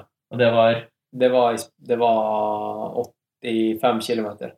Hvilket race var det? Det heter uh, Ultimate Frontier. Eh, Ah, det er ikke noe cheesy. Ult, ult, Ultima Frontera heter det på spansk. Ja, Det var i Spania. det var i Spania. Ja. Ja. 85? Ja. Mm, åtte Nei, 83 tror jeg det var. 83. Ja. 8 timer. Ja. Hva tenker man på i løpet av de åtte timene? Nå, nå leda jo jeg store, store deler av veien, så jeg var jo bare i en sånn her rus om at nå skal jeg faen meg holde de konkurrentene Mm. bak meg. Så det er jo én ting. Det kommer an på hvor du er i racet. Og apropos det her med liksom hva man tenker på. Jeg, nå leser jeg en bok som heter Endure, som handler mye om ultraløping eller løping generelt, men også bare generelt om det å holde ut og, og sånt. Og det var gjort en studie på ei som uh, uh, har gjort det jævla bra i, i ultraløping. Jeg husker ikke navnet hennes, men hun er kjent for å kunne pushe seg jævlig hardt over jævlig lang tid og mange dager å sette sånne rekorder på eh, såkalt FKT, som er fastest known time, som ikke er race, men det er bare sånn her Du sier OK, jeg skal springe fra Jeg skal, jeg skal slå den rekorden på den stien som han duden sprang i 1975. Og hun gjorde det her da på en sti som eh, jeg tror kanskje var liksom rekord på 40 dager, og sprang på 23 eller noe sånt. Eh, og jeg tror det her var etter at hun hadde hatt en hjerneoperasjon. Og det er ofte sånn man finner ut av eh, liksom hvordan hjernen fungerer, er når du har en sykdom på et senter i hjernen, og du fjerner det, og så ser du plutselig hvilken funksjon det senteret hadde. Mm. Og de eh, fant ut at hun mista liksom eh, Det var ikke det at hun mista senteret for smerte. Sant? For hun, hun hadde syke smerter. Hun måtte begynne, etter hvert måtte hun begynne dager med å krabbe i liksom en kilometer, og gradvis Se for deg den der eh, animasjonen av mennesket som har utvikla seg fra ape til menneske, og så ned til datamaskinstillinga igjen. Mm. Men eh, sånn var hun da hver dag. ikke sant? Hun hadde så jævlig vondt. Eh, så smerte hadde hun, men det hun hadde mista etter den operasjonen, her, det var tidsaspektet. Hæ. Den der følelsen av, av det som har vært, og det som kommer. Det, det hun var jævlig flink på, da, var å tenke på nuet. Det høres nesten ut som hun mista litt sånn korttidshukommelse. Eller, Ja, hun mista all type hukommelse. Eller ikke, ja, ikke hukommelse, for hun hadde jo hukommelse. ja, ja. Og hun hadde jo framtidsvisjoner. Men det var den der tiden Mm. Tidsaspektet. Ja. tid, tiden det tok. Ja. Det er som de som røyker for mye. De, Ja, de ikke bare, sant? de, de vet ikke hvor mye det er. Altså, du, det har gått to timer, og du snakker om Så man kan jo på en måte si at hun har blitt mer naiv, men, men det her har hjulpet henne i, i ultraløping ganske mye, da. Uh, så jeg, min lærdom fra det var at du må, du må rett og slett bare fokusere på nuet mest mulig. Og det, det, det er liksom Det har jeg dratt med meg fra ultraløp i, i andre ting i livet. Jeg tenkte sist på, uh, på det her på flyet eh, fra, til og fra Etiopia. Som en gang, sånn, det er ikke noen kjempelang tur, men det er langt nok til at du liksom tenker ah, det her blir en lang tur, hva skal jeg finne på? eh, bortsett fra å se en film eller noe sånt. der. Men hvis du bare sitter der og stirrer i veggen i åtte timer, og bare må finne deg i at det her kommer til å ta åtte timer, det hjelper jo ikke å hate mens uh, du sitter der, eller tenker på Mm. hvor lang tid det tar. Du kan ikke gjøre en dritt med det. Du må bare finne deg i det, og så må du være i nuet. Og det er jo også kjent som meditasjon. Ikke sant? Og det, jo flinkere du er på å tenke på, på nuet, jo større overtak har du på ultraløp. da. Men jeg tenker at nuet i et ultraløp er jo at det gjør jævla vondt. I hvert fall når du har kommet langt nok. Ja. De. Det gjør vondt er det, vondt det, nå. det, det, Det gjør vondt for hvert Det steg. kunne vært verre. kunne vært verre. Men en, ting som overrasker meg Eller er det ingen som bruker musikk eller Ja, Men nok er ikke en lydbok. Ja. Bare Jeg, jeg bruker eh, podcasts. Du har noe Ja, det var en tråd. Ok. Ja. Jeg bruker podcasts og lydbøker i trening. Mm. Uh, har jeg fortsatt en dritt i trynet? nei, nei. Og så bruker jeg musikk ofte på tredemølla, eh, Mhm. på harde økter, motbakkeøkter, for å liksom bare få pusha meg ekstra, og for å få tida til å gå. For det er ikke, det er ikke noe fett. Det er, det er ikke noe fett, fett økte. Mm. Uh, men på de lange løpeturene så, så bruker jeg lydbøker, og Audible er liksom Jeg digger det. Eh, På race. på race så bruker jeg ikke en dritt. Nei, det, det Nei, fordi ofte så springer du jo med folk, ikke sant? Da, da, da må du fine-tune sansene dine for å eh, Litt som i, i fighting, da. Mm. Du må lese motstanderen din. Det, du må liksom ta fram din fifth sense og føle, ved, føle vedkommende. Og den som har det overtaket, da, som virkelig kan liksom kjenne på eh, er, er han sliten til enhver tid? Hvordan, er, hvordan er det dem, rundt deg har det? Eh, jeg tror hvis du, hvis du klarer liksom ha det der third eye og Det klarer du ikke med musikk i ørene. Eh, hvis du klarer å ha det, så har du et sykt stort overtak. Og du kan jo liksom kimse av av det og liksom tenke ja, Hans Christian er jeg driver med healing og, og tror, tror på engler. Men jeg, jeg er veldig trua på den her, eh, det primale. Og jeg tror det er veldig likt jakt og det å komme inn i hodet på, på den du skal skyte. Og skjønne dens neste move hele tida. Og for å skjønne dens neste move, så må du skjønne eh, må liksom komme inn i hodet på den. Hvordan jeg puster. F.eks. I, i Spania, da, siste race jeg, jeg gjorde der, da, da da brukte jeg luktesansen på, eh, på liksom fisinga hans. For å lukte om han var, har begynt å få kjip mage. Sant? Sånne små nyanser. Wow! det, det, det, Det er nyanser, da. Ja. Eh, men det, det, det funka for meg. Jeg skjønte at nå begynner han å liksom slite med magen. ja. Nei, det, det bare gønner jeg på. Sant? You shouldn't have done that! Du burde ikke ha gjort det der. Nå. Men, men det jeg tenker på her, det er at ok, greit, i noen idretter, da, la oss si i MMA, da, så varer en kamp 25 minutter. ikke sant? Ja. Det vil si at marginene er ofte mindre. La oss, eller la oss ta det tilbake til løping. da. I en, eh, i en sprint, Ja. i et kortere løp, så er marginene mye mindre. 100 meter. Ja. Ja. Og det å på en måte ah, Altså forskjellen mellom resultatene til de som er med, vil også være mye mindre. Ja. Mens jeg klarer ikke helt å se for meg at i ultramaraton at du har den derre sekundknivinga mellom motstandere. Så hvor mye har det å si at hvordan andre folk gjør det egentlig? Jeg tenker sånn, ok, Når du er oppe i din tolvte time, da, Ja. så er det jo sånn det kan, det kan jo være mange minutters avstand mellom folk. ikke sant? ja, det kan være timer. Ja, Sant? Og, og det Det betyr ikke at, er, at eh, han var en time bedre trent enn den andre. Det betyr at løpet utvikla seg sånn. mm. Så for eksempel da, han Killian, som vi snakket om i stad, han sprang imot i, i eh, Skottland i, i, nå i høst. Og han tror jeg kom 45 minutter før meg i mål på det her racet. Jeg husker ikke hvor lang tid vi brukte. Vi brukte sånn syv, syv og en halv time. Men det, eh, det her var et såpass teknisk race at det var ett parti der vi måtte faktisk klatre. Altså sånn Jeg fikk bruk for liksom brattkortet mitt. og da lå jeg på kanskje sånn femteplass. Men fjerdemann, han var ganske treg. Og eh, han gjorde at det ble ei luke. ikke sant? Og det var såpass teknisk og såpass eh, mye klatring at det var ikke forsvarlig å bare klatre forbi han. ikke sant? Så da fikk han Kilian og gjengen gå. Og da var de de fire i tet, liksom verdens fjerde, altså de fire, noen av de fire beste løperne i verden. Da fikk de ligge der i front og bare knive mot hverandre. Men hadde jeg vært i teten der, så hadde jeg kanskje også kni, kni, eh, knivet mot dem, og jeg ville kanskje vært 20 minutter etter dem i- med målgang. Mm. Så det er sånne småting, da. Jeg sprang alene mye deler, store deler av løpet pga. det her. Og da, du klarer ikke å pushe deg sjøl like hardt Nei. som du gjør i et felt. ikke sant? Mm. Så Ja, så det er faktisk så det vil si at motstanderne og hvilke grupper man løper i og sånne ting, vil jo ha ganske mye å si. ja. Mm. Og jeg tror han Kilian vant med to minutter på andre, andre mann. Ja. Han bare avgjorde det siste, siste kilometer. Mm. Men det er jo strategien, å legge seg opp mot uh, Alltid være litt bak han som løper helt foran. Ja. Ja. Og så spørs det om han har lyst til å fortsette å ligge helt foran når han ser at du gjør det, men uh, Ja, ikke sant? Ja.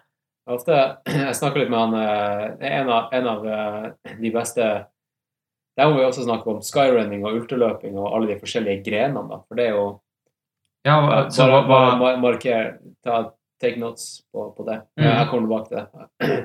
En av de beste skyrunnerne. hva er det du sa det var forskjell på? Skyrunning og ultraløp okay. generelt. ja. Men nå, nå, snakker jeg om skyrunning, som er på en måte en gren i ultraløping. Men en av de beste skyrunnerne i, i verden som eh, kom på andre i dette racet, da, Jonathan Albon, han bor i, i Bergen. Han er brite. Og um, han er også verdens desidert beste obstacle course racer. Har dere hørt om det? Nei. det jo, dere har kanskje sett det, alle som legger ut sånne toughest viking-bilder på Facebook og Ja, ja, ja. ja. der eh, mud-racene. Det, men det er jo typisk sånn triatlon, sånn, er det ikke det? Nei, nei, det er jo bare opp, masse obstacles på en, på en course på kanskje 10 km. Å, sånn, ja. Ok, ja, da er jeg med. Mm, da er jeg med på Så klassiske militærøvelser. Ja. Ja, ja, ja. Over en vegg, Mm. gjørme Ja. Eh, og og han, han vinner alle race han gjør. Og så, og så har han også en sånn her sykt tight uh, race schedule i løpet av året. Han, han racer liksom sånn her hver helg. Og så spurte jeg hvordan kroppen hans tåler det. Uh, og så sa han clouet er at hvis du er så ufattelig god, eller så mye bedre enn alle andre, så kan du sette farta. Da er liksom ikke den, den uh, farta til nummer én, som er han, da. Den er på en fart som han føler er forsvarlig, at han kan holde hver helg. Mm. Hvis du er på det nivået, da, Mm. så tar du ikke så mye skade av det. ja, ikke sant. Ja. Ja, det er Da, når du leder, hvorfor skal du lede med Hvorfor skal du lede med mer enn bare det å lede? Mm, Hvorfor skal du lede Ja. med en halvtime når du kan lede med to minutter og komme billig unna? mm. Og du casher inn etterpå.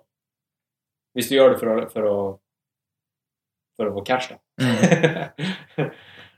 Ja, jeg ser hva du mener. Men Ja. til, du nevnte dette med forskjell på skyrunning og ultra... Ja. hva, Ja, jeg vil bare si det at uh, ultraløping er ikke bare ultraløping. Jo, det er jo det i det, i det store bildet. Men eh, det er akkurat som MMA da, og boksing. Du har organisasjoner, ikke sant?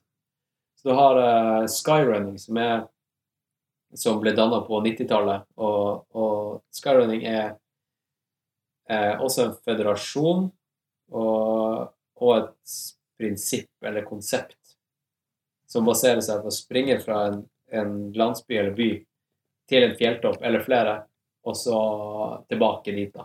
Du ender som regel opp i samme sted du starta. Og ofte så er de supertekniske og, og ganske gnarly. Så du må skrive søknad for å liksom, kunne bevise at du kan uh, ha skills til å kunne delta.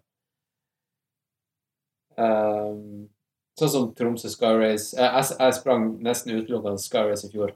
Fordi det, det er sånn du samler poeng, akkurat som i, Mm. i World Cup i, i ski. ikke sant? Mm.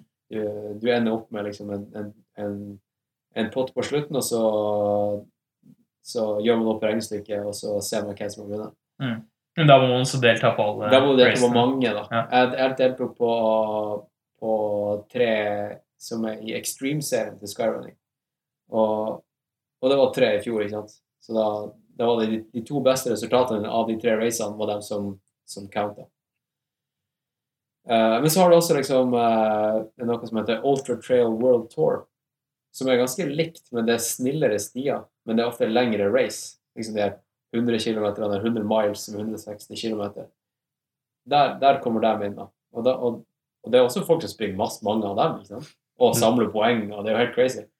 Eh, han Didrik, som jeg nevnte, han, han springer som, ofte, som oftest de løpene. Mm.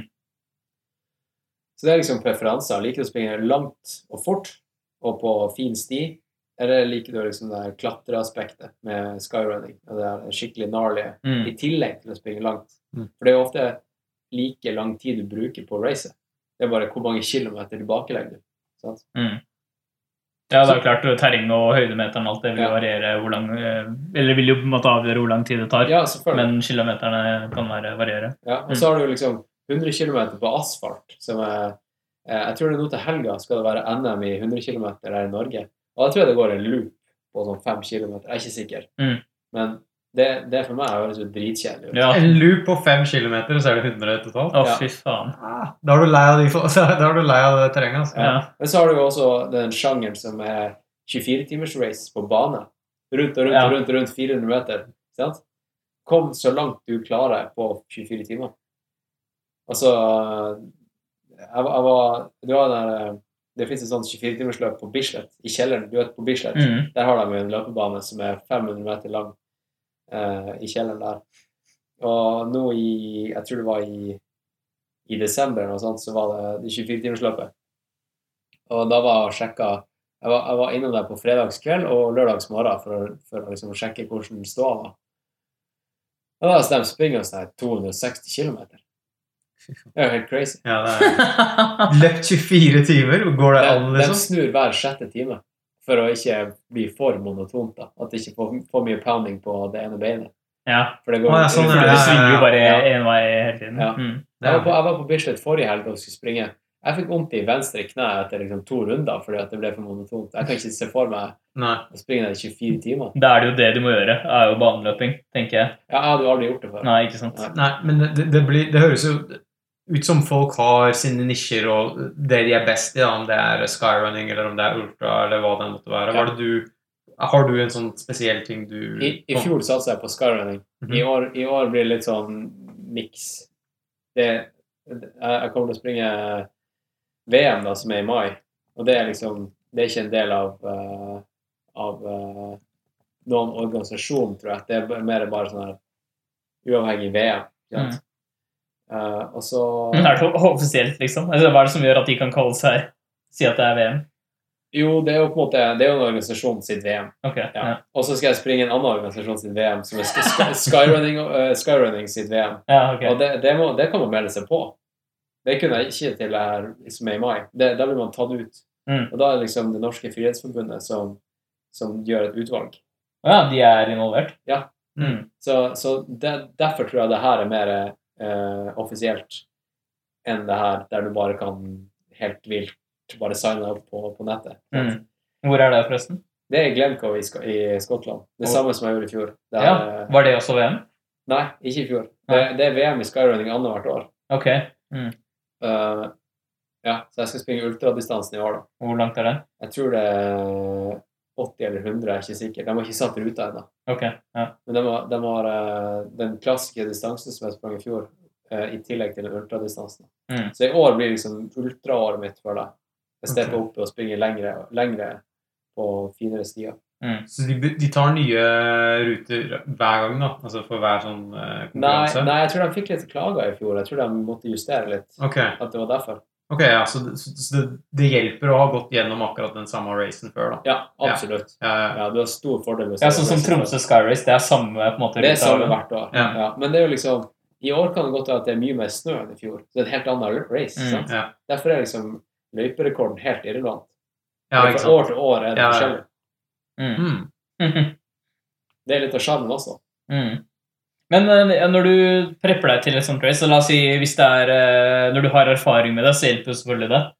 Men hvis du ikke har eh, løpt et race før, og det er på en måte nytt sted, ny rute, alt det der, Ja. hvordan prepper du deg for det? Hvordan Må du gå detaljert gjennom ruta og se sånn, Ja. ok, først er det så mange kilometer med sånn vei, og så er det på en måte en sti i fjellet hvor det er mye høydemeter, og alt det på en måte Ja. Må du gå preppe deg ved å gå detaljert gjennom det? Eh, Hvis du vil eh, prestere optimalt, og du aldri har vært der før, Mm. så burde du jo ha mentalt gått gjennom løypa. Og noe av det vanligste er å ha de her eh, de høydeprofilene. Du ser, eh, du ser løpet Det ser ut som en graf, ikke sant? Mm. Hvor du ser høyden. der du ser høyden til racet. Og det, det for, foran VM, da, så, så har jeg printa ut den her på, i A3-format og hengt på veggen hjemme, så jeg ser den hver dag. Så da vet jeg liksom Da, da trenger jeg ikke å studere en, liksom, intensivt uh, uka før. Da kan jeg bare se den hver dag, og når racedagen kommer, så vet jeg det, liksom. Ja, liksom. Eh, mens det jeg ikke vet, er underlaget og hvordan alt rundt det. Det, det vet jeg ingenting om. Men det, det, altså, disse er jo, avstandene er jo ganske store. Jeg regner ikke med at du kan bare løpe det når du trenger, på en måte. Nei. Men eh, det er vel er det, Trener man på en måte på den løypa sånn spesifikt? da? I dag skal jeg ta første del, i morgen tar jeg neste del, og så Nei. Nei, ofte så trener man eh, eh, Det har vist seg at, at det å gjøre det bra i, i, i ultraløping, da burde du trene deg eh, opp til det spesifikke racet du skal gjøre det bra i. Sant? Men greia med ultraløping er også at det er såpass langt og tar såpass mye skade at du kan ikke bare eh, dra ut og trene på løypa hver dag. Du kan ikke springe rundt der hver dag. Nei, nei, jeg bare tenkte man kan stykke det opp eventuelt. Du kan stykke det opp, men jeg tror det, det er mer hensiktsmessig. Hvis du f.eks. ser på, på løypa, og du ser at det er veldig mye opp og ned, altså opp 500 meter, bratt ned 300 meter, og så er det ikke en flate rett etter den nedstigninga, men det går rett opp igjen. Da kanskje du burde trene mye på det der og gjøre musklene dine klare for hard pounding nedover, og så rett opp igjen etterpå. Mm. For det, det er ganske sånn eh, Det er noe å bli flink på. Det å kunne tåle det. Mm. Uh, så da må man oppsøke sånne steder. da. Det er jo ikke alltid at man kan liksom dra til løypa, men da, da finner du andre steder der som er litt likt. da. Ja, ikke sant. Jeg, jeg har flere ganger tenkt på det her. altså Det er jo det er en utfordring å, å, å trene seg opp til sånne store race i Alpene fra Oslo. For da har du bare de knollene oppe i, i Nordmarka. Så liksom han eh, Zack Miller i, i USA han er ganske kjent for, å, for at han, han jobba på cruiseskip og eh, bare trente på tredemølle og stairmaster og, og styrke og alt sånt der. Og så møtte han opp på en av de største ultraracene og bare knuste alle. ikke sant? Hæ. Det går an å være kreativ. Det er ikke noen Mm. unnskyldning. Du, du, du får det til å funke. ikke sant? Ok, ja. Jeg har også tenkt på liksom å, å, å bruke vektløfting kombinert med styrke. For å liksom eh, Jeg har ikke gjort det her, da, men jeg bare ser for meg at det å ha en hard beinøkt, altså rett ut og løpe, kan liksom simulere eh, at du er langt ute i, i et race. Ja, for å Det- bare slite ut beina dine litt raskere. Ja. Ja. Ja, Istedenfor ja, å måtte løpe 100 eller la oss si Ja, løpe ikke 50 Ja. km først, Ja. da. Mm. Bare for å komme i den staten. Jeg har ikke eksperimentert med det, bare, det bare slo meg her, eh, at det, Jeg har aldri hørt om noen som har gjort det, men det burde jo være en greie. Ta en leg day, og så tar du en to timer i marka. Det høres helt jævlig ut. Ja. Ja, ikke sant? Ja, leg day, og så BCA, og så rett Ja, ut. Bulletproof. Ja. Du, det har du forresten ikke sagt noe om. Hvor mange bulletproof tar du før hver Men eh, ja, jeg tenkte vi skulle gå litt inn på det, egentlig. Og det, fordi Vi snakket jo litt om på en måte, trening og spising og sånn som du gjør på, en måte, på treninga di til vanlig. Ja. Men eh, hva med Jeg er litt interessert i oppløpet rett før race og e-race. ja. Først må jeg pisse. Ok, vi er tilbake. Vi er tilbake. Jeg har pissa. Ja. Mm. Pissa ut bulletproof. Bulletproof-pisse. ja. Mm. Uh, ja, hva vi snakka om? Ja, vi, vi snakket om Eller det jeg ville at du skulle si noe om, var eh, Til racet. Ja. Altså, rett, rett i forkant av racet. ja, og, det, og det, jeg tenkte også litt grann på altså, ed, intensiteten i treningene. Tar det seg også opp rett før racet, på en måte? Det er så sykt mange teorier og, og, og praksis der ute da, med hva, hva folk gjør uh, før et race. Noen velger å, å trene hardt og ha lange dager ute uh, rett opp mot et race og nesten ikke hvile i det hele tatt, fordi at de responderer faktisk bra med å bare holde det gående. Sant? Han Kilian, før et uh, race som han gjorde i fjor som heter Hard Rock uh, 100, som er 100 miles i noen av de sjukeste fjellene i, uh, i USA eh, i, i altitude, ikke sant? Han, fordi at han bare, bare elsker fjellet. Men to dager før så var han ute på en tur som Jeg husker ikke hvor lenge den varte, men det var på sånn 5000 høydemeter, den turen der. Altså Eh, og han trynte og slo albuen ut av ledd og sprang liksom 80% av racet med armen i fatle og vant.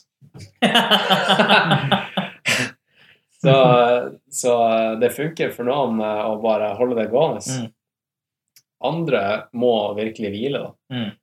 Og på godt, godt eh, norsk så heter det tapering. Det å liksom roe ned foran et race. Og tapering ofte den klassiske ti dager før et race.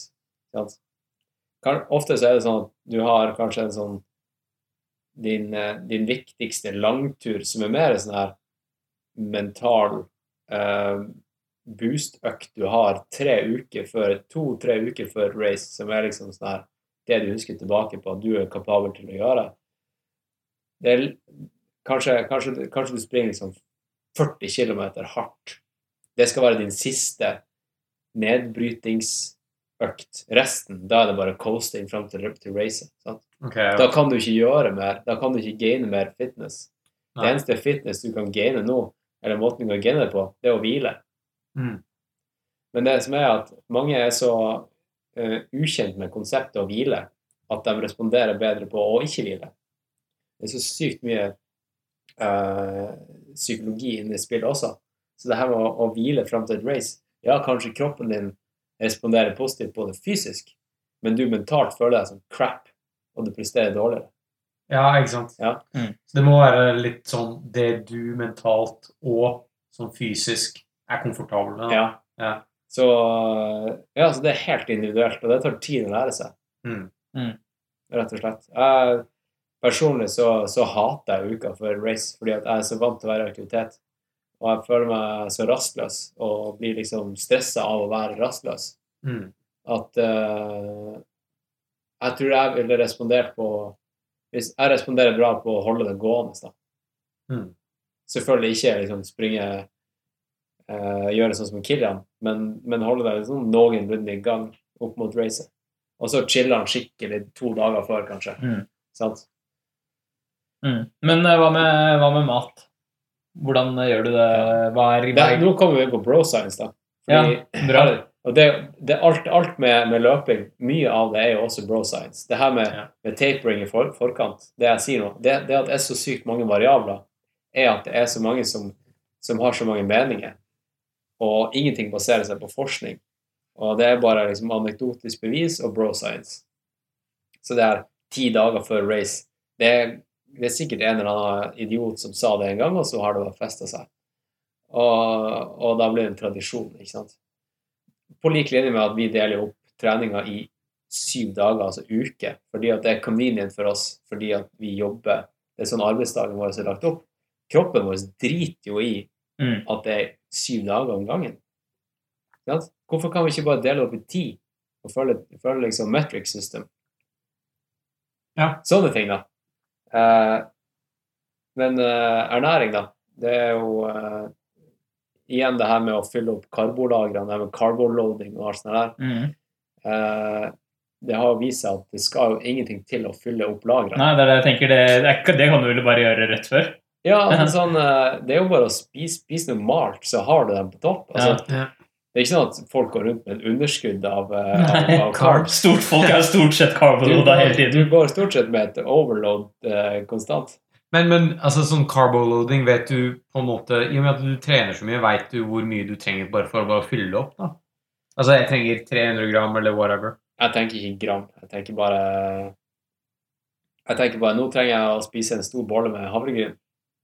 Ok, Nå, ja. nå, jeg en, eh, nå, nå har det vært superintensivt eh, intens økt. Nå må jeg fylle opp med carbs. Og så spiser jeg nok til at jeg er mett, liksom. Jeg, jeg, må, jeg, jeg måler ikke gram eller uh, milliliter eller Så MyFitnessPal er ingen Han er ikke din pal? Nei. Nei, okay. Spis, Spiser du mett, og så prøv å stoppe da. Ok, ja. Ja.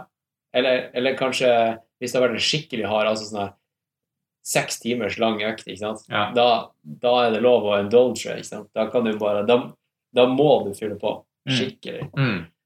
Hvis ikke du har fylt på ordentlig underveis også. Fordi hvis du, hvis du fyller på med, med proteiner og karbohydrater og fett mens du springer, og rett og slett springer mett hele dagen, Mm. så trenger du ikke å liksom, fylle på ordentlig når du kommer hjem. Mm. Men disse la oss si at du Ok, vi kan jo gå inn på flere ting her. da. Det første jeg tenker på før vi bare går videre, er er det noen spesifikke ting du f.eks. må unngå da, de dagene før eh, Eh, race og sånne ting ting? du ikke er vant til, Ok, er jo ja. liksom Det er jo Eller spiser du bare normalt? Eller? normalt, ja. Ja. Ja. Mm. ja. Og på, på race day kan det være, være smart å være eh, Finne din oppskrift. Det som du gjør hver gang, som funker for deg. Mm. For meg så er det liksom klassisk stå opp eh, eh, og spise en bolle med, med havregrøt eh, som har en stor dæsj peanøttsmør og salt i seg, og rosiner. Mm. Ikke så mye rosiner, for det er liksom litt for mye Det er litt risky med magen hvis du tar for mye rosiner. Mm. liksom, eh, for, meg, for meg så funker det, da. Og ikke for mye kaffe, for da kommer det i væskeubalanse. Mm. Men kaffe for å liksom bli våken. For ofte så er jo race liksom starter klokka seks på morgenen. Ja. Så eh, finn det som funker for deg. Mm. Og så ikke, altså ikke spis salat på morgenen, liksom. Nei. Nei. Du, skal ikke, du skal ikke tenke på å gå ned i kaos. Ikke, ikke spise en løk. Nei. Uh, nei. Men, men eh, sånn eh, spising underveis, da. Mm. Hva er, det, hva er det som på en måte Hva er det det består av? Jeg, fikk, fikk så vidt med meg at det var ganske forskjellig da, fra Ja. løper til løper. Noen ville ha litt sånn Han, salat. Han Kilian mm. han er jo kjent for å liksom eh, dra ut på trening med bare en Snickers og holde på hele dagen. Være ute liksom i tolv timer i strekk og bare spise én Snickers og et eple, liksom. Mens, uh, mens andre må fylle på hele tida. Og under et race, da, så er jo uh, du må, når du skal, La oss si at du ikke kan belage deg på at de her aid stations er rundt omkring. La oss si at du må ha med deg alt fra Mhm. start til slutt. Hva er det du skal ta med deg? Jo, det viktigste er jo for det første at det er nok energi. Eh, Det andre er at det ikke veier så mye, for du skal ha drasse på. sant? Og Derfor, er, derfor har de funnet ut at eh, sånne små gels er jo veldig effektive, for det er jo packa full av sukker eh, og veier ikke så mye. Hadde du måttet drasse på Jeg vet ikke. Kom med et eksempel. Kjøttkake, ikke sant. Kjempetungt. Eller eh, Loff. Det var masse du, du vil at det skal være så lite, men så calorie dense som overhodet mulig. Men er ikke fett Ja. det beste der, da? Ja, for at ofte så er, så er intensiteten så høy at kroppen klarer ikke å, å, å, å ta det som, å bruke det som fuel, det fettet som kommer eh, utenifra. Da, da bruker den heller det som er innvendig allerede. Mm. mm. Så det betyr at du må ha carbs? Du må ha carbsa. Mm. Og, og, Eh, og, eller, er det eller sånn, eh, noe, hvis- Hvis det er en andre ultraløpere som hører på nå, så uh, det, det er så mye mening der ute at jeg tråkker garantert mange på tærne. Mm. Men det her med liksom fat as fuel er også veldig i vinden nå.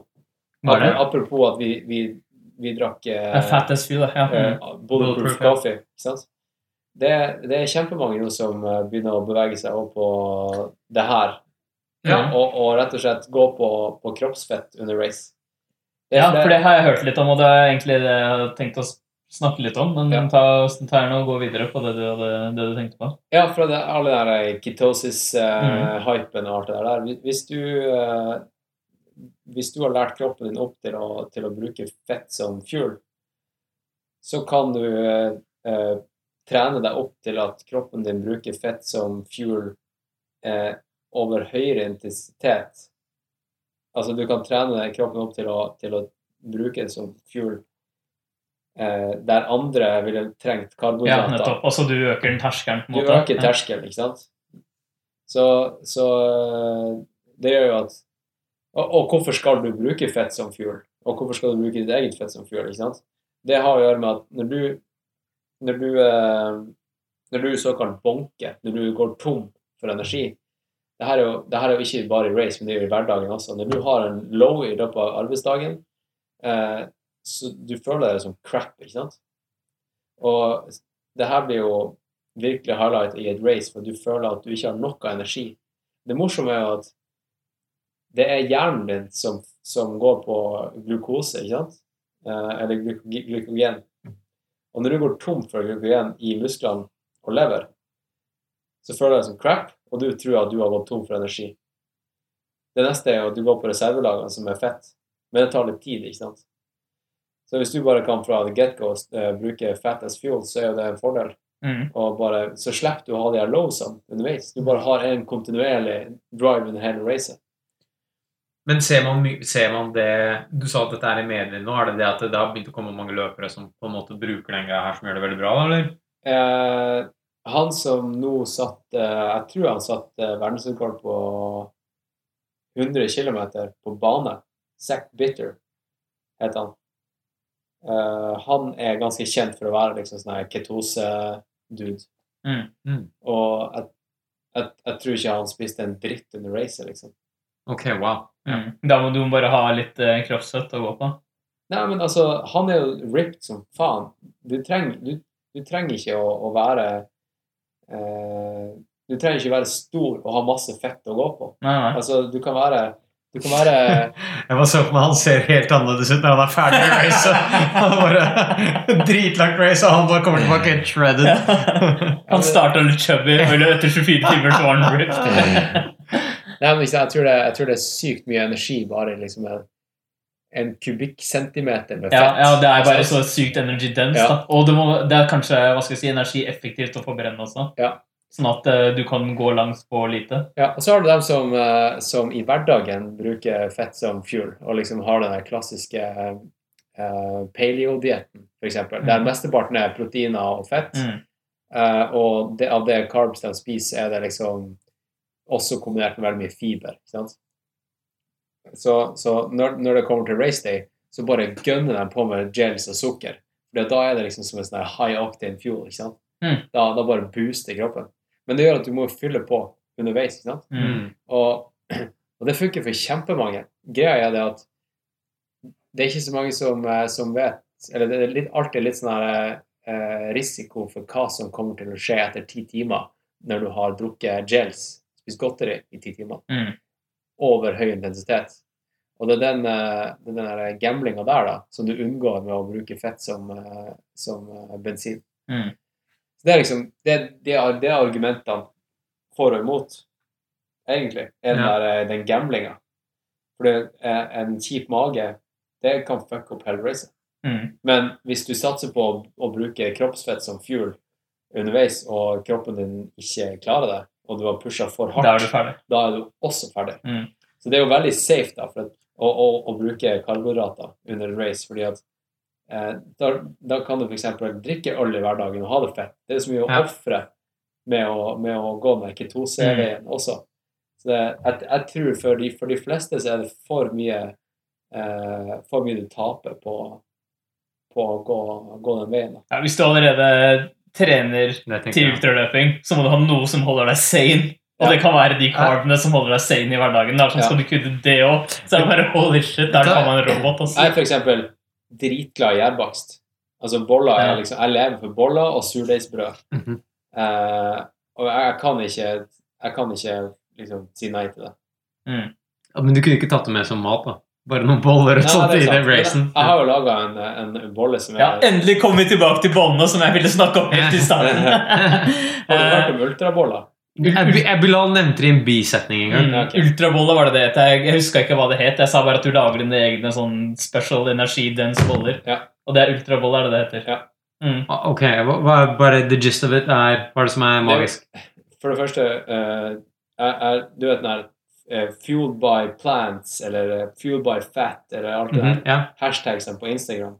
Jeg tenkte jeg skulle bare fucke med den og starte noe som heter Fueled by bolle. Ok, ja. Og eh, det utviklet seg til at jeg, den oppskriften jeg lagde her, da, den kom i VG. Ah, ja. Eh, vi hadde en VG-reporter med oss opp til Tromsø på en, på en fjelltur. Men så fikk jeg stappa inn en oppskrift her i tillegg.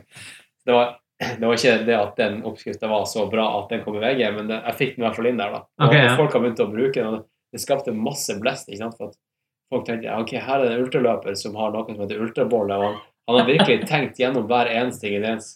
Og det hadde jeg jo. Okay, kult. hver, hver eneste ingrediens er der for en grunn.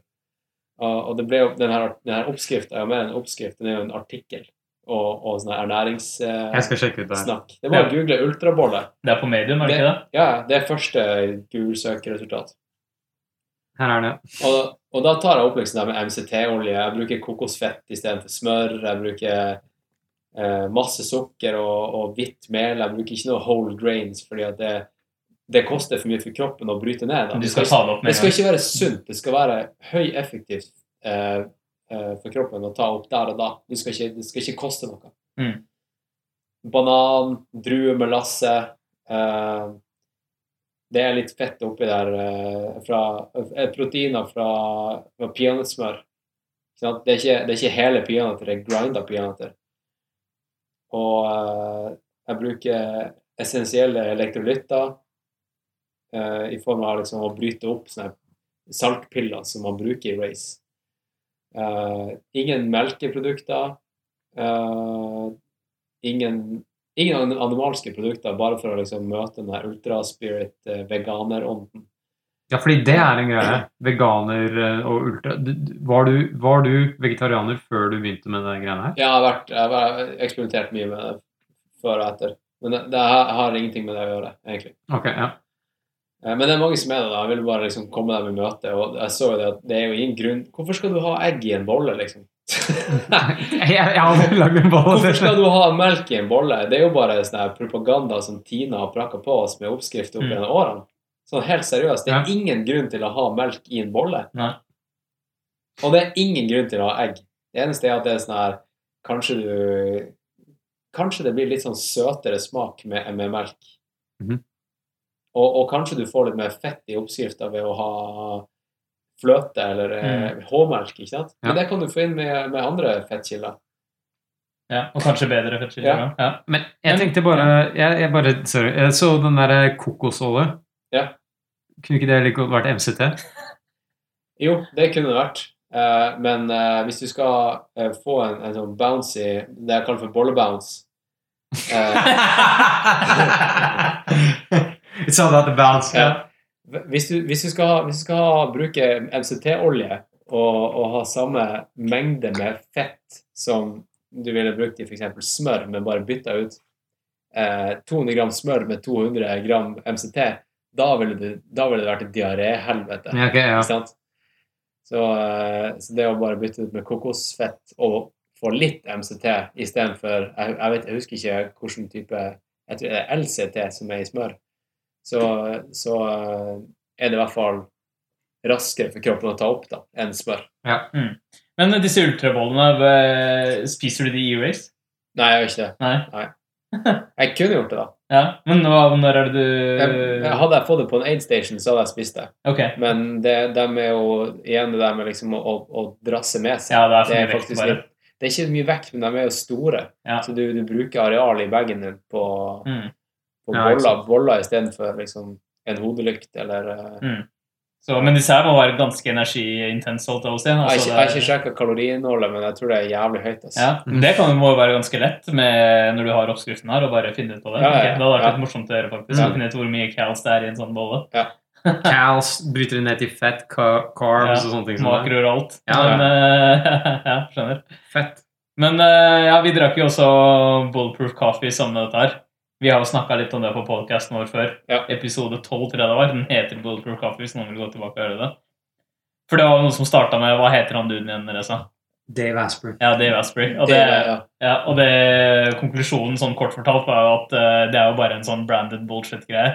For det er jo på en måte tre ingredienser som hvem som helst kan få tak i hvor som helst. ja. Det er uh, kaffe, smør og, og MCT-olje. Men han, han ville jo at det skulle være hans kaffe. mm, Og hans MCT-olje. Bulletproof kaffe. Altså, han selger jo alt sånn mulige ting du kan fylle ellers. Mm. Under sitt eget brand, selvfølgelig. Bulletproof. Ja. ja. det, det er en ting jeg skulle vise dere, fordi her om dagen så var jeg innom en Life-butikk. For jeg skulle kjøpe noe eh, Jeg skulle finne noe pasta som var eh, som Den du hadde. Har Ja, ja. lyst meg en sånn pasta som var ikke laget av eh, det, men det var vel av eh, Eh, Det er av spira eh, Jeg tror det var av spire, spira linser. Ja, nettopp. Det var det. Seriøst? Mm. Fett. Mm. Så, så det er jo En ting er at gluten Nei, fiberinnholdet er jævla høyt. Ja. Eh, det var er mye høyere. ja, så det var egentlig litt derfor jeg ville bare teste hvordan det var. da Ja. Men der så fant jeg faktisk at de hadde bulletproof-produkter. Ja. Selvfølgelig. Jeg visste, jeg visste ikke Det det. er jo ja, det er ingen som har blitt fortalt den, den bullshit-historien Nei, i nettopp. Norge. Men Ja, det har ikke kommet fram. Folk vet ikke storyen. Nei, jeg Ja. vet det. De, men de, hører, de vet det hvis de hører på podkasten vår, for da går vi gjennom egentlig hele greia. Men det jeg synes var morsomt, var at de hadde det som heter Brain Octane Oil. Ja, ja. Som er hans versjon av Altså det er MCT-olje, bare at branda så under Bulletproof Jeg tror du har lagt til noen ting til. Ok, greit. Ja. Men hvor mye betalte du for den MCT-olja? Du vet at den var dyr. Jeg husker, jeg husker ikke. Ok, et par hundre? Ja. Ja. Hvor mye tror du Brain Octane Oil kosta? Fuck, men jeg aner ikke. 740 kroner. Ja. Det var en helt vanlig sånn flaske. Hvorfor er vi sure på han? Vi burde, vi burde, alle burde ta notes. Altså, i hvordan 740 All kroner honnør til han. Han er, jo den ballen. 700 spenn. for olje. På en sånn van, helt vanlig flaske. Du skal ha god placeboeffekt av den der altså, for, å, for å få den til å være verdt det. Nei, så det er jo, Konklusjonen er at eh, det er fint. Drikk Ballproof kaffe hvis du vil. Det er masse energi i en kaffe, Ja. og det Det er det. smaker godt. Og det, det er helt meningsløst sånn fra et nutritional standpunkt. Ja, ja. Men eh, Så drikk det hvis du vil, men de produktene de selger som sine egne, er jo bare total BS. Ja, det er jo det. Er ikke hovedpoenget at det, det ble solgt som en sånn alternativ til frokost? Jo, sant? ta Men- det istedenfor frokost. Ta det istedenfor frokost. Men ja, du bytter ut liksom 500 kalorier. Eh, frokost Altså nutrient en god frokost med 500 kalorier. Mm, Smør. Det, med smør. mm. Ja, ja, du kan, du kan gå uten å være sulten i et par timer ekstra, men du går jo glipp av så sykt mye ernæring. Ja, og da er det sånn uh, Poenget er jo at det skulle være liksom no carbs og den greia der. Ja. Altså ikke sant, Det er jo en carb-fri greie. Ja, men jeg tenker sånn, Da er det bedre å bare faste. Og ikke dropp den frokosten og så spise mer mat senere i stedet. Ja. Det eneste argumentet jeg kan finne for det, da, og som noen nevnte, var på en måte det at hvis du, hvis du, du kan, Det er vanskelig å gå fra å spise noe til å ikke spise noe frem til lunsj. ikke sant? Så dette kunne være sånn mellomskritt. Mm. Det er det, det er det jeg hørte som var ok, det er den eneste grunnen til man eventuelt kunne ha gjort det. da. Ja, og så er jo problemet det at de fleste, de, drikker De bare leser at det her er De tror det er sunt. Mm. De, de tenker ikke at det her er en måte å hacke det er ikke en, De ser ikke på det som en life hack. De, de drikker det her i tillegg til frokosten. Å man, da, da, da går det på en smell snart, Ja. altså. Det er faen meg Du helt drikker bare masse Ja, nå er jeg ekstra sunn. Nå har jeg fått i meg brain octane oil og to spiseskjeer smør og en espresso. Mm. Og nå, nå eh, hiver jeg meg løs på den pannekaka Ja. her. Bare gi meg, bare gi meg et matteproblem. Kom igjen. Jeg har brain octane i hele kroppen. Nei, men uh, det jeg tenker med det, det du sa der, med at ok, for noen så kan det være på en måte Hvis du skal begynne å, hvis du skal droppe frokost, da, for eksempel, hvis det er målet ditt, og dette er en mellomløsning, tenker sånn Hvor bra kan den mellomløsninga være? Dette her er, det er ikke mettende. Jeg, jeg tror For noen folk så kan du få Nei. en metthetsfølelse av det, men det gjør du jo egentlig av kaffe generelt sett også. Mm. Nei, jeg, jeg tror ikke at du, blir, at du føler deg mett. Jeg tror bare du, du føler deg som ingenting. Du kommer i sånn limbostadie der du gir faen. Ja, det, det, kan- Du bare gir deg faen i fem timer, og så plutselig blir du sulten. Ja. Jeg tror, det, det, jeg tror det er det som skjer. Okay. jeg, jeg aner ikke om den eh, på en måte MCT-oljen gjør at du føler deg Hvis vi snakker om det at du føler deg som crap når du begynner å gå tom for energi, da. Ja. Om den på en måte holder deg litt mer Den crashen der. Ja, Ja. den holder deg kanskje litt mer sånn at Det du være. det, det er det eneste jeg kan tenke meg. Jeg har aldri prøvd det, så Ja, men det, det er jo klart at den der, den der eh, forskjellen La oss si at du hadde spist eh, eh, en Drukket kaffe med to spiseskjeer sukker kontra kaffe med to spiseskjeer smør. Mm. Mm. Så selvfølgelig får du ikke den, den Krasjet. krasjet. Mm. Du får ikke en insulinspiken. Nei, Nei, ikke sant. Mm. Men eh, tilbake til uh, i løpet av racet, da. Ja. Det jeg tenkte på, som du snakket om, var på en måte dette med at uh, ikke sant, folk tar gels og sånn underveis. For, Ja. det er sånn, for du snakker om at ok, carboloading i forkant. Men jeg tenker sånn, Det er jo begrensa hvor lenge det varer når du løper med høy intensitet. For det er det som er med, med, med maratondistansen, er at de har funnet ut at det er liksom 42 km, ca. to timer, to og en halv time løping eh, med høy intensitet. Det er så lang tid kroppen din klarer å pushe seg sjøl før du går helt i bunn. Wow, jeg trodde det skulle være mye kortere, Nei, faktisk. nei, det er faktisk liksom eh, eh, På de, de beste utøverne så er det, så er det ca. da at du går helt tom. Mm. Du har selvfølgelig masse gagner på å ta inn ting underveis på en maraton, for at du går jo som regel tom før det. Men, Mm. men liksom til det ekstreme, da, så er det to og en halv time. Eh, ja, da kan du pushe deg. Mm.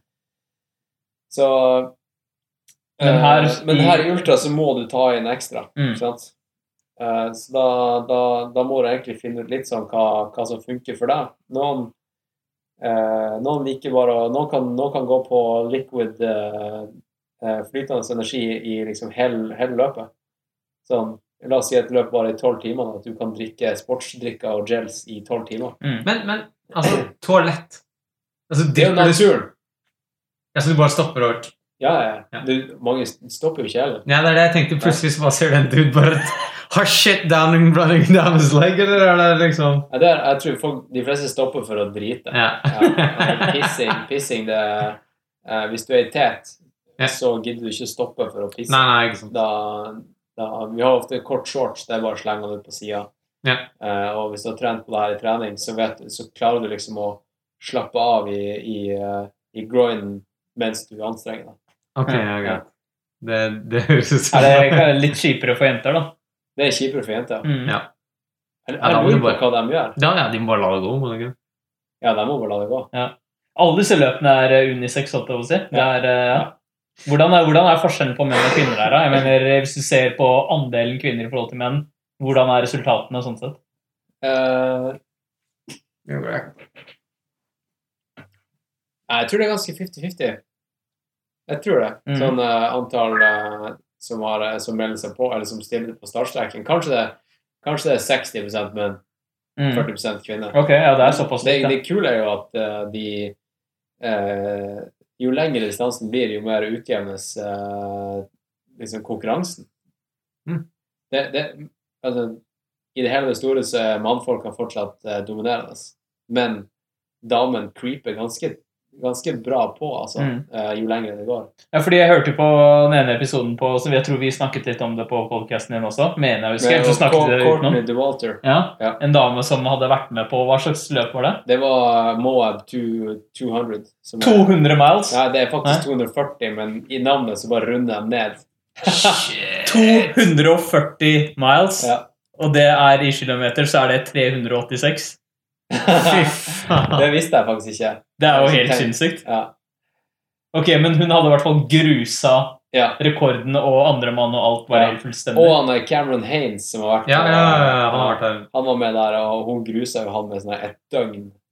Satan. Sånn. Hvor lenge varer det løpet der, da? Jeg vet ikke, jeg tror hun sprang fire dager eller noe sånt. Tre, tre, tre dager eller noe sånt. Mm, Hun, så, hun sov eh, to ganger. Første gangen 20 minutter, andre gangen 1 minutt.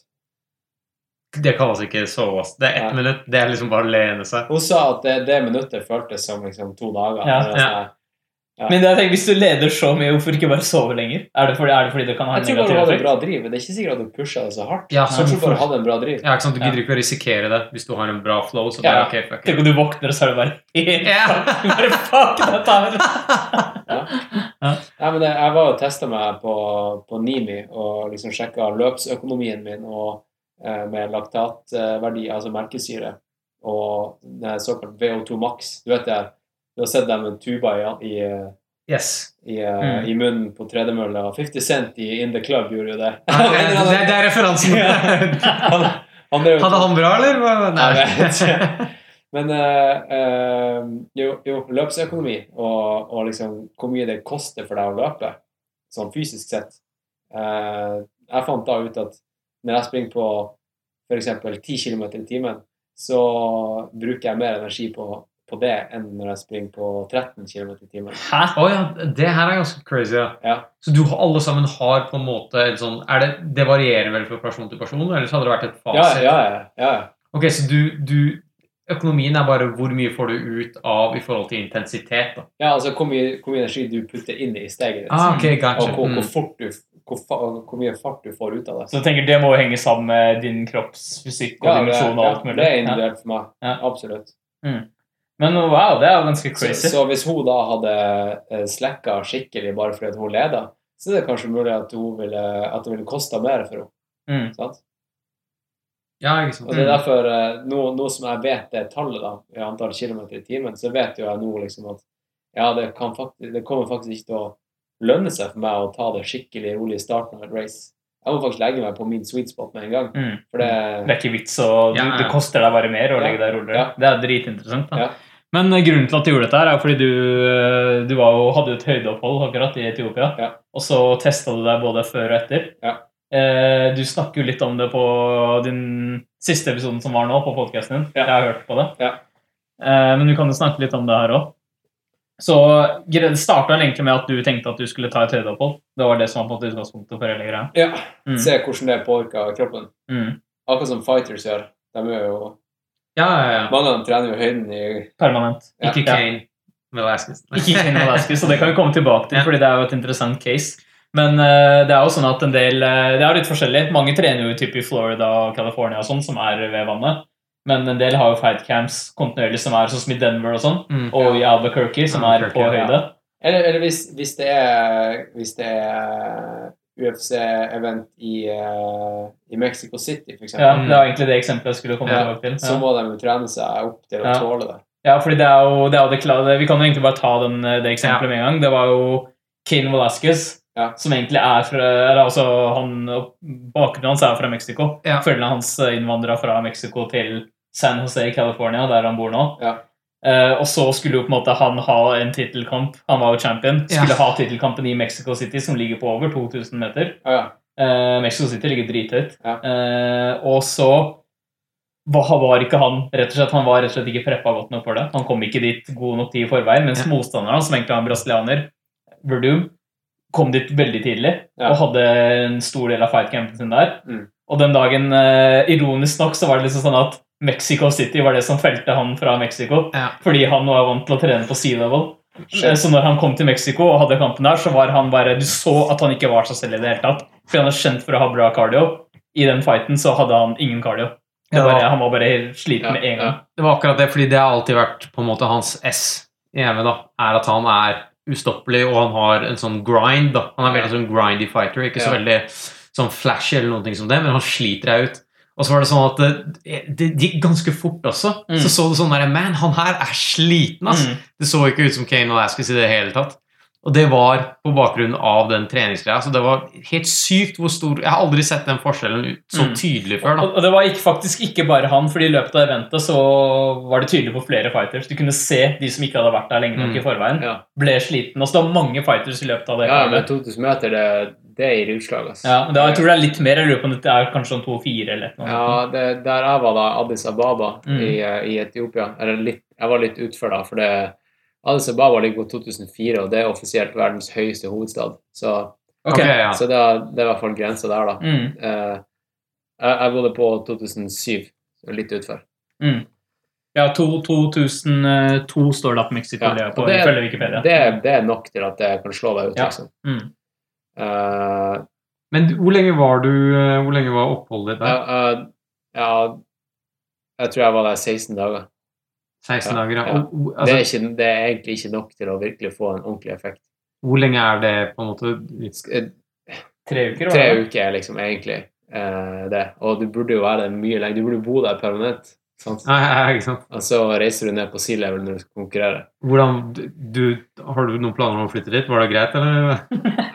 Jeg, nei, jeg har, jeg har ikke noe særlig eh, venner der, da. Det er ikke bare å dra dit og Nei, men det, det var dritfett opplevelse. Jeg har lyst til å dra tilbake.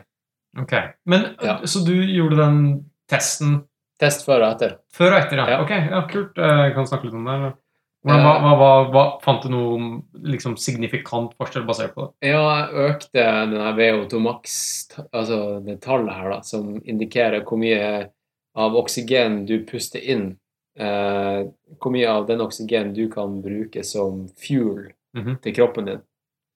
Eh, det er det tallet indikerer. Ja. Rett og slett. Så den effektiviteten til lungene dine. Eh, den hadde økt med 2,5. Ok. Eh, Tallet hadde økt? Tallet hadde økt, ja. Mm. Og, Det, og, og jeg sprang 30 sekunder lengre på tredemølla i den testen. ok. Eh, det er også og det, Jeg tror jeg ja, totalt sett med, økte med 11% min fysiske kapasitet. Ja. Eh, men det er fortsatt ikke signifikant, fordi jeg gikk også ned i vekt. Ja, Og det- okay. og- og- du hadde gått ned i vekt mellom testene? Ja, Mm. jeg gikk ned i vekt i, i Etiopia, og ca. 2,5 kilo. Og det, det påvirker jo det tallet med ca. 2. Sant? Ja, ja. Så i teorien så hadde jeg ikke blitt bedre trent på det, hvis du bare ser på tallet, men jeg sprang 30 sekunder lengre, og uh, du skal ikke kimse av at jeg har gått ned i vekt. Det spilte jo tydeligvis bra. Liksom. Mm. Hvis det gjør at du kan løpe 30 sekunder lenger, så er Ja, det ja, ikke sant? Så, så, men hadde jeg nå bare klart å holde meg på den vekta, så er det jo én sak, da. Da måtte jeg ha bodd i Etiopia konstant, for jeg bansa rett tilbake etterpå. Du gjorde ja. Hva er det du tror som gjorde at du gikk ned i vekt, da? Det var, det var, det var helt annet. Spiste jo helt andre ting, og Mm. det, det koster mer kalorier bare å være i høyden.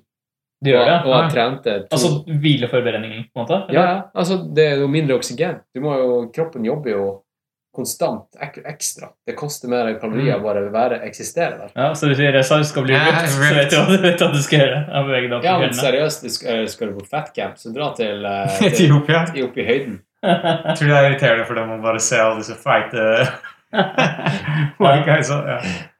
Ok. Ja, men eh, Så du var der i 16 dager, Ja. og det du gjorde der, var basically å løpe? Ja, bare å løpe og, og spise og, Mm. og sove. Mm. Ok, ja. Så eh, en klassisk uh, fight camp. Ja, det er det. Ja. Men 11% da, i og med at de som er på det nivået her, er såpass seriøse, 11 må jo være ganske stort, da. Altså, det er jo det, det må jo være ganske betydningsfullt med tanke på hvis du skulle ha vært i en race nå, da. Men det er, jo, det, er jo, det er jo i en lab, sant? I et race i fjellet, Ja. der det liksom det er så sykt mye andre uh, aspekter, da. så er det ikke sikkert at jeg hadde, gjort det så mye bedre i et race. Men det jeg var i hvert fall ikke skada, Mm. sant?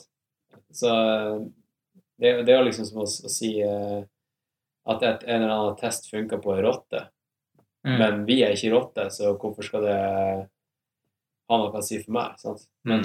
Men, men på, la oss si at jeg hadde vært en baneløper eller maratonløper, så hadde dette tallet her vært en, en ordentlig nytteverdi. Ja, ikke sant. Mm. Ja. Fordi da er liksom racet i en lab også, fordi alt er likt. Ja, det er eh, mye mer, altså, mer predictable eh, Ja. måte, Ja. kontekst da, for Ja. Men det jeg tenker på her, liksom den, det anekdotiske jeg tar ut av Eller det anekdotiske bevis, om du vil, som jeg tar ut av en Kane over Doom-eksempelet, er jo at tren på den høyden du skal performe i. Ja. Så hvis mange av de løpene her Jeg vet ikke hvor mange av de løpene her er det som er i den høyden, på en måte. Og er det ikke det som egentlig vil lønne seg å på en måte kunne trene på den høyden du kommer til å faktisk løpe på Ja, men hvis, hvis du bor på den høyden der, da, og, uh, på, på 3000 meter, og alle løpene dine er på, på null meter, null meter over havet, på havnivå, men du har bodd der så lenge at du er så bra trent at du får til de samme tingene som du ville gjort på sea level i høyden, så er jo du mye bedre forberedt enn kompisene dine som trener på sea level og, gjør det samme som du gjør på 3000 meters høyde. Det er det jeg også tenker. Så, så da er du jo per def mye bedre trent og bedre rusta. Mm. Eh, så ja, det, men det er jo bare mer convenient ofte å, for vi nordmenn å bare bli i Norge. Selvfølgelig. Ja. Men er altså jeg tenker jo også det samme. Hvis, du, hvis det er mye lettere for deg å ta oksygen Du har trent deg der det er veldig vanskelig, og så kommer du der det plutselig er veldig lett, så vil du jo ha en edge, da. Mm. Ikke sant? Ja. Men jeg tenker sånn generelt sett Hvis du ikke La oss si du ikke kan dra til Kenya, da. Ja. Er, hva, er det noen måte å øke det på her? Det, Liksom? der er det masse bro science. ja, det er masse bro science. Masse snacks. Ok, nice. Det right. Har du, har du dyppa fingrene Ja, ja, ja, jeg har lest masse og hørt masse podcasts om liksom, Ja. ting man kan eh, Måten man kan hacke kroppen til å takle den overgangen til høyden. Hva hvis du bare Mm. sover med en maske som gjør det vanskelig? Du- du har- Der går det. Du har, du har høyde, høydetelt, Mhm. som er sånne telt du kan sove i, som har det samme lufttrykket som det er i høyden. Ja. Altså like det samme oksygennivået og sånt. Men det er vel veldig contested om har en effekt eller ikke? For det første så er det ulovlig i Norge. Mm. Eneste landet i verden, akkurat som med boksing og MMA. Det er, ikke, Mm. det, det er ikke lov å bruke det. fordi Selvfølgelig. Det blir sett på som doping. Ja, ok. Ja. Eh, og eh, for det andre så har det vist seg at det ikke fungerer med mindre du er i det teltet mer enn tolv timer i døgnet. Mm. Så du må bare Så bo i det teltet? Da må du bare bo i det teltet. Men det er derfor det også finnes høydehus og høydehotell som ble bygd eh, masse, massevis i Norge i forkant av 94-OL. Okay, ja. For da var det ikke ulovlig. Så nå står det masse sånne hus oppe på Trysil som er liksom klare med å å skru på den trykkswitchen. Ubrukt. Det blir bare brukt som hotell. Kan, ja, men kan de finne ut av det? Plutselig har du dritgod når du setter ferien. Eller bare sånn, det, hva skjedde for noe? Men kan, altså, hvordan kan de finne ut av det? Om du fikser eh, leiligheten din, eller whatever? Det er ingen som, det er ingen som Det, det, det blir jo Altså De kan jo komme hjem til deg. Så bare kjenner på trykket. Her er det Ja, kom, eller bare, bare eh, Ja, ikke Altså, jeg tenker hvis du har høydetelt hjemme Ja. Oh, ja, sånn De er det. ser jo mer Ja, det- Du hadde telt i stua. Ja. Men det, det gjelder vel da på en måte for profesjonelle atleter som kanskje blir Ja. randomly doptesta og sånn. Ja. Mm. Ja. Så det er jo én ting. Eh, og så er er det her med maske. Mhm. Du har jo sett det sikkert eh, at uh, maske har blitt liksom brukt i, i noen crossfit-camps og sånt. Ja, da, da, jeg mener jeg har sett U- i- UFC-utøvere også trene med det. Ja. Altså, de har på Ja. seg en, nesten en sånn snorkelopplegg. ja. Ja. Og det er jo bare for liksom, at det skal bli tyngre for Mm. lungene dine å jobbe. Ja. Puste. Så det, det er Det er som å løpe med gassmaske. Det er det i med gass- militæret, ja. det er helt jævlig. Ja. akkurat som det. Og det, det har vist seg å ikke funke for høydetrening generelt. Mhm. Men de har blitt sterkere i liksom okay. Eh, Hva heter det? Lungekapasitet? Nei, lungekapasiteten har ikke økt. Men det har blitt sterkere liksom, muskler som iverksetter pustinga. Okay. Og det er jo liksom så minimalt at det er ikke vits i det hele tatt.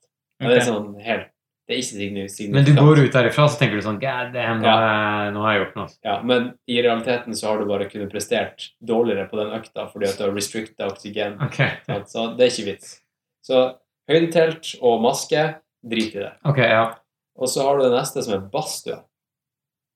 Og det høres jo litt digg ut. Er det eneste som har vist seg å faktisk fungere som en preparation til eh, Hvis du skal opp i høyden og konkurrere, og du kommer dagen før At du skal liksom kunne komme dit litt sånn klar Mhm. fra sea level, så har det å ta masse badstue i forkant vist seg å fungere. Ok, og da, du trener ikke i badstuen nå? Nei, du trenger ikke trene. Du trenger bare å, Bare- å være i badstua. Ok, ja. Lenge, da, eller? Eh, jeg tror det er snakk om eh, um, oppunder en time om dagen. Ok, ja, Det det høres, ja, det høres ut som Bare ta deg en øl. Jeg tar det. Ja. Så, så det er egentlig det eneste. Jeg tror ikke det finnes noe noen piller eller noe sånt. Nei. Nei. Ja, det er det å oppholde seg i høyden. da. Det er jo det som viser seg å kanskje bare være mest effektivt. Ja. Å være, være på den høyden i god tid i forveien for Ja. å bli vant til det. Og så har du det med eh, vi, La oss si at du kan trene i høyden, da, og, og la oss si at du har tilgang til å kjøre opp og ned og justere på det her. Mhm. Så det er liksom to skoler. Det, eh, du, kan, du kan trene i høyden og sove lavt, Mm. eller, eller, eller trene lavt og sove i høyden. Mhm. Og det er det sistnevnte som er- viser seg å være mest effektivt. da. Ok, ja. Fordi du får bedre, du får best treningsøkt av å være lav. Altså Ja, for du lavt, klarer å yte ja, mer. Mm. Ja. Så du yter mer, og så, chill, og så sover du oppe. Når du skal ja. sove og, og restituere, så er liksom eh, kroppen din mens den hviler, så jobber den litt med å produsere ekstra røde blodlegemer. Ja. ikke sant. Mm. Ja. Ja, og da kan du jo være der mer enn tolv timer også. Ja. Fordi du hviler. Du sover i hvert fall åtte. ikke sant? Du drar så- bare ned og trener, og så drar du opp tilbake Ja, igjen. du bare er der sånn Ja. ellers. Det er bare det at det er veldig få steder i verden det er convenient å gjøre, noe å sånt. gjøre det. Mm. Colorado er liksom en av stedene det Så hvor er det i Norge, da? Hvor er det man Det, eh, du kan, det fins ingen steder. Galdhøpiggen er vel sånn her Det er ikke høyt nok. Hva er, hva er Galdhøpiggen? Den, den er ikke 3000 meter. Jeg, Nei, tror, jeg tror den er 2008. Ok, altså, men det er egentlig ikke noe sted i Norge der man har den Nei. Galdhøpiggen er 2004. Ok. Mm. ja, Mexico City. Norge. Ja, nesten. Ja. Altså, Ja, det, er jo-. Det er som å være på toppen av Galdhøpiggen. Ja. Ja. Rett og slett. Ok, så det er, det er på en måte ikke noe, nei. Det er Mm. ingenting i Norge. Nei. Det, du, må, du må mellom eh, 2002 og 2008 for å få en signifikant eh, for, eller noen, Mm. okay. utnytte høydetrening ja, og få noe ut av det. Shit. Det er det Olympiatoppen sier. Mellom, Mm. mellom 2000 Ja, jeg tror det er mellom 2000 og 2008 er liksom sweet spot. Mm. Men, Norske idrettsutøvere benytter lyset av dette her? ja, ja, ja. Ja. Hva er det de gjør da? Drar og trener andre steder i verden? Ja. Mm. Rett og slett. Alpene for ski, skiløperne. Mm. Uh, Kenya for løpere. Uh, Mm. Ja, og Flagstaff i USA er ganske populært for løpere. Men det Og svømmere. Ja, ikke sant. Ja. Mm. Det var jo der han uh, Alexander Dale Oen døde. mens de var på camp. Jeg tror det var i Flagstaff. Oh, ja. Mm. okay, Arizona. Ja, det hadde ikke noe med Nei, jeg, jeg, det var noe annet, tror jeg. Men eh, jeg mener du har hørt noe sånt som at hvis du trener i høyden, sånn som du var på nå, et høydeopphold, Ja. så vil effekten av det vare kun en viss periode. Ja, det Stemmer var, det? det var uh, cirka Altså sånn, sånn ordentlig effekt har du kun tre uker etter at du kom Mm. tilbake. Så du må egentlig få den selv til å gjøre det ganske rett før et race. da. Ja. ja. Og det er noe som faktisk har vist seg, og selv om du har en større rød blodcelle-count, så eh, presterer de dårligere fordi at de har ikke kunnet trent bra nok i høyden i Mm, forkant. Ja. Mm. Sant? Du må veie alt Du må veie det Du må, du må være erfaren, du må ha liksom gjort det her flere ganger. Mm. Det koster jo masse spenn, så du kan ikke drive og Det er ikke værmassen som kan liksom dra Det det ned og teste det her flere ganger i året. Mm. Men hva, har du på en måte landa på noe? Tenker du sånn Ok, vet du hva, fra nå av, neste race, Kenya, here I come, eller Hvis eh, livssituasjonen endrer seg, Mhm. og jeg liksom har kjempestor frihet og masse sponsorer og kan Mm. gjøre hva jeg vil, så kommer jeg til å eksperimentere mer med det. Rett og Ok, Okay, ja. Ja. Ja. Og, og være et sånt sted permanent, mer permanent. For jeg ville vel tenkt på et eller annet tidspunkt så blir det sånn en hvilken som helst edge man kan få. da. Altså På et eller annet nivå så blir det sånn Ok, hvis du skal klare å konkurrere mot de som er på toppen, så, så må du til Kenya, ikke sant? Ja. Ja, det er bare Ja, eller, eller flytte. ja Eller men, flytte. men sånn i ultraløpinga så er det jo han, Didrik, da, som kom på andre i Western States for Mhm. to år siden, han bor i Oslo, liksom. Har, har, eh, har kids og kone og jobb som naprapat. Uh, Mm. Jeg tror han jobber 60% Ja. og, og får det til å funke, liksom. Han har funnet sin oppskrift på, på hvordan han kan med sin livssituasjon eh, yte best i race og trene masse. Så det, det finnes mange veier til rom, til rom altså. mm. Nei, det er bare Ja, det er interessant. Nå, altså de Det andre er liksom Er du en sånn person som trives med å kun trene og spise og sove? Eller må du få litt mer intellektuell stimuli?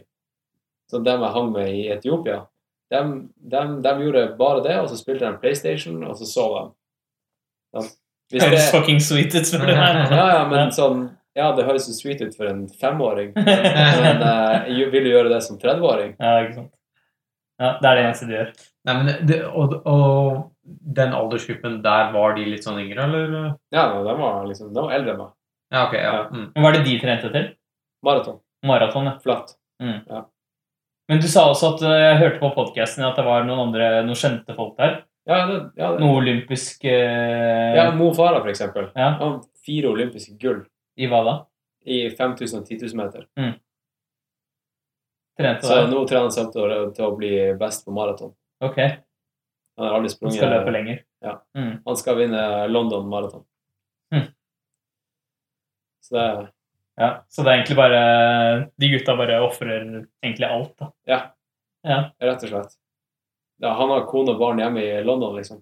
Mm. De bare er der og vet at det Hvor Alle konkurrentene hans bor i høyden, det må han også gjøre det. Og så trives han med å bo i Etiopia og bare digge maten og, og bare henge med venner. Mm. Men det, det, det var en ting jeg tenkte på. Du må jo ta altså, Når du snakker om forhold og sånt Ja. det, det må jo være ekstremt vanskelig å få noen som kan ha dette comparable. da. Altså, hvordan det, Ja, det, det må, hvis, Jeg vet ikke om du har en kjæreste, men det må i så fall være en som er like interessert i det her, da? Eller? Ja, nei, jeg har ikke dame, og det, det er jo en grunn til det, da. Ja, ikke sant? Fordi det må jo være ekstremt vanskelig å ha noen som er eh, så passionate og så driver så mye med hva skal jeg si, sin passion. da. Ja. Det samme som jeg så med Ikke det at det er direkte overførbart, da, men jeg så noen sånne kokker som blant annet for Hva den heter den der danske restauranten Noma? Ja. Mm. Og han, eh, han karen der og sånt, han, eh, han måtte jo være uten dame i evigheter. Og så møtte han en dame, og så sa han sånn Altså, jeg har vært hjemme i et par uker nå, men det blir aldri Altså, dette er det This is as good as it gets, på en måte. Det blir, det, dette her er ikke standarden. Så jeg tenker det må jo være ja. på Ugly Delicious? Yes, det var det. Mm. Ja. Ja, ja, ja. Faen, det er en bra serie, altså. Ja, jævlig kult. Jeg Ja. han. Ja. Ja, Han var jævlig fet, han hosten også. Men han nevner jo mye av det samme, han òg. At uh, det er på en måte veldig vanskelig å kombinere et familieliv, i hvert fall, og, det, og, Og en- kjæreste. Og en uh, obsession. ja, og en Ja. obsession. Det blir liksom sånn Eller Tre passion, folk, da. passion, da. Men det går jo ofte hånd i hånd med Mm. obsession. Ja, ikke sant. Når er det når er det, det ene, når er det andre? Ja. Nei, men jeg tenker sånn, Det må jo være jævlig vanskelig å balansere. da. Altså, Hvis man har en kone som er med på det, så tenker jeg sånn det må være, Man må få det når man starter på det. Liksom sånn der, Og så blir det en transition. Ja. Hvis du møter noen nå, så bare sånn der, hey, jeg må Da må hun også nesten være en eh, Det det jeg tenker. Det blir en jævlig small pool på Tinder, da. Hvis du tenker sånn der, Det er sånn fem jenter i Norge eller noe sånt som du kan Ja, nei eh, Hun må like å løpe, tenker jeg. Ja, ellers så Ja. kommer det til å bli Ja, insane. og, og, og det er liksom bare sånn her uh, jeg, jeg, vet, jeg vet ikke hvordan eh, Jeg vet ikke hvordan hun måtte vært. Det, hun må bare, det må bare klaffe. Jeg, vet ikke, jeg, jeg tror ikke jeg kan se, se det for meg engang. Det må bare skje. Ja, ikke sant. Det Ja. må være et eller annet Jeg tenker sånn, Det er Mm. såpass nålspiss, da. At du må være Du må søke lenger enn Norge, på en måte. Du må ha det litt sånn over hele Ja, men det er ikke sikkert at uh, Her har vi en app i det, vet du. Her har vi Det er ikke sikkert at hun må, at hun må løpe. Hun må kanskje bare ha en, en eller annen passion, Ja. og skjønne at det å ha en passion er, Mm. eh, er, er noen ganger viktigere enn forholdet.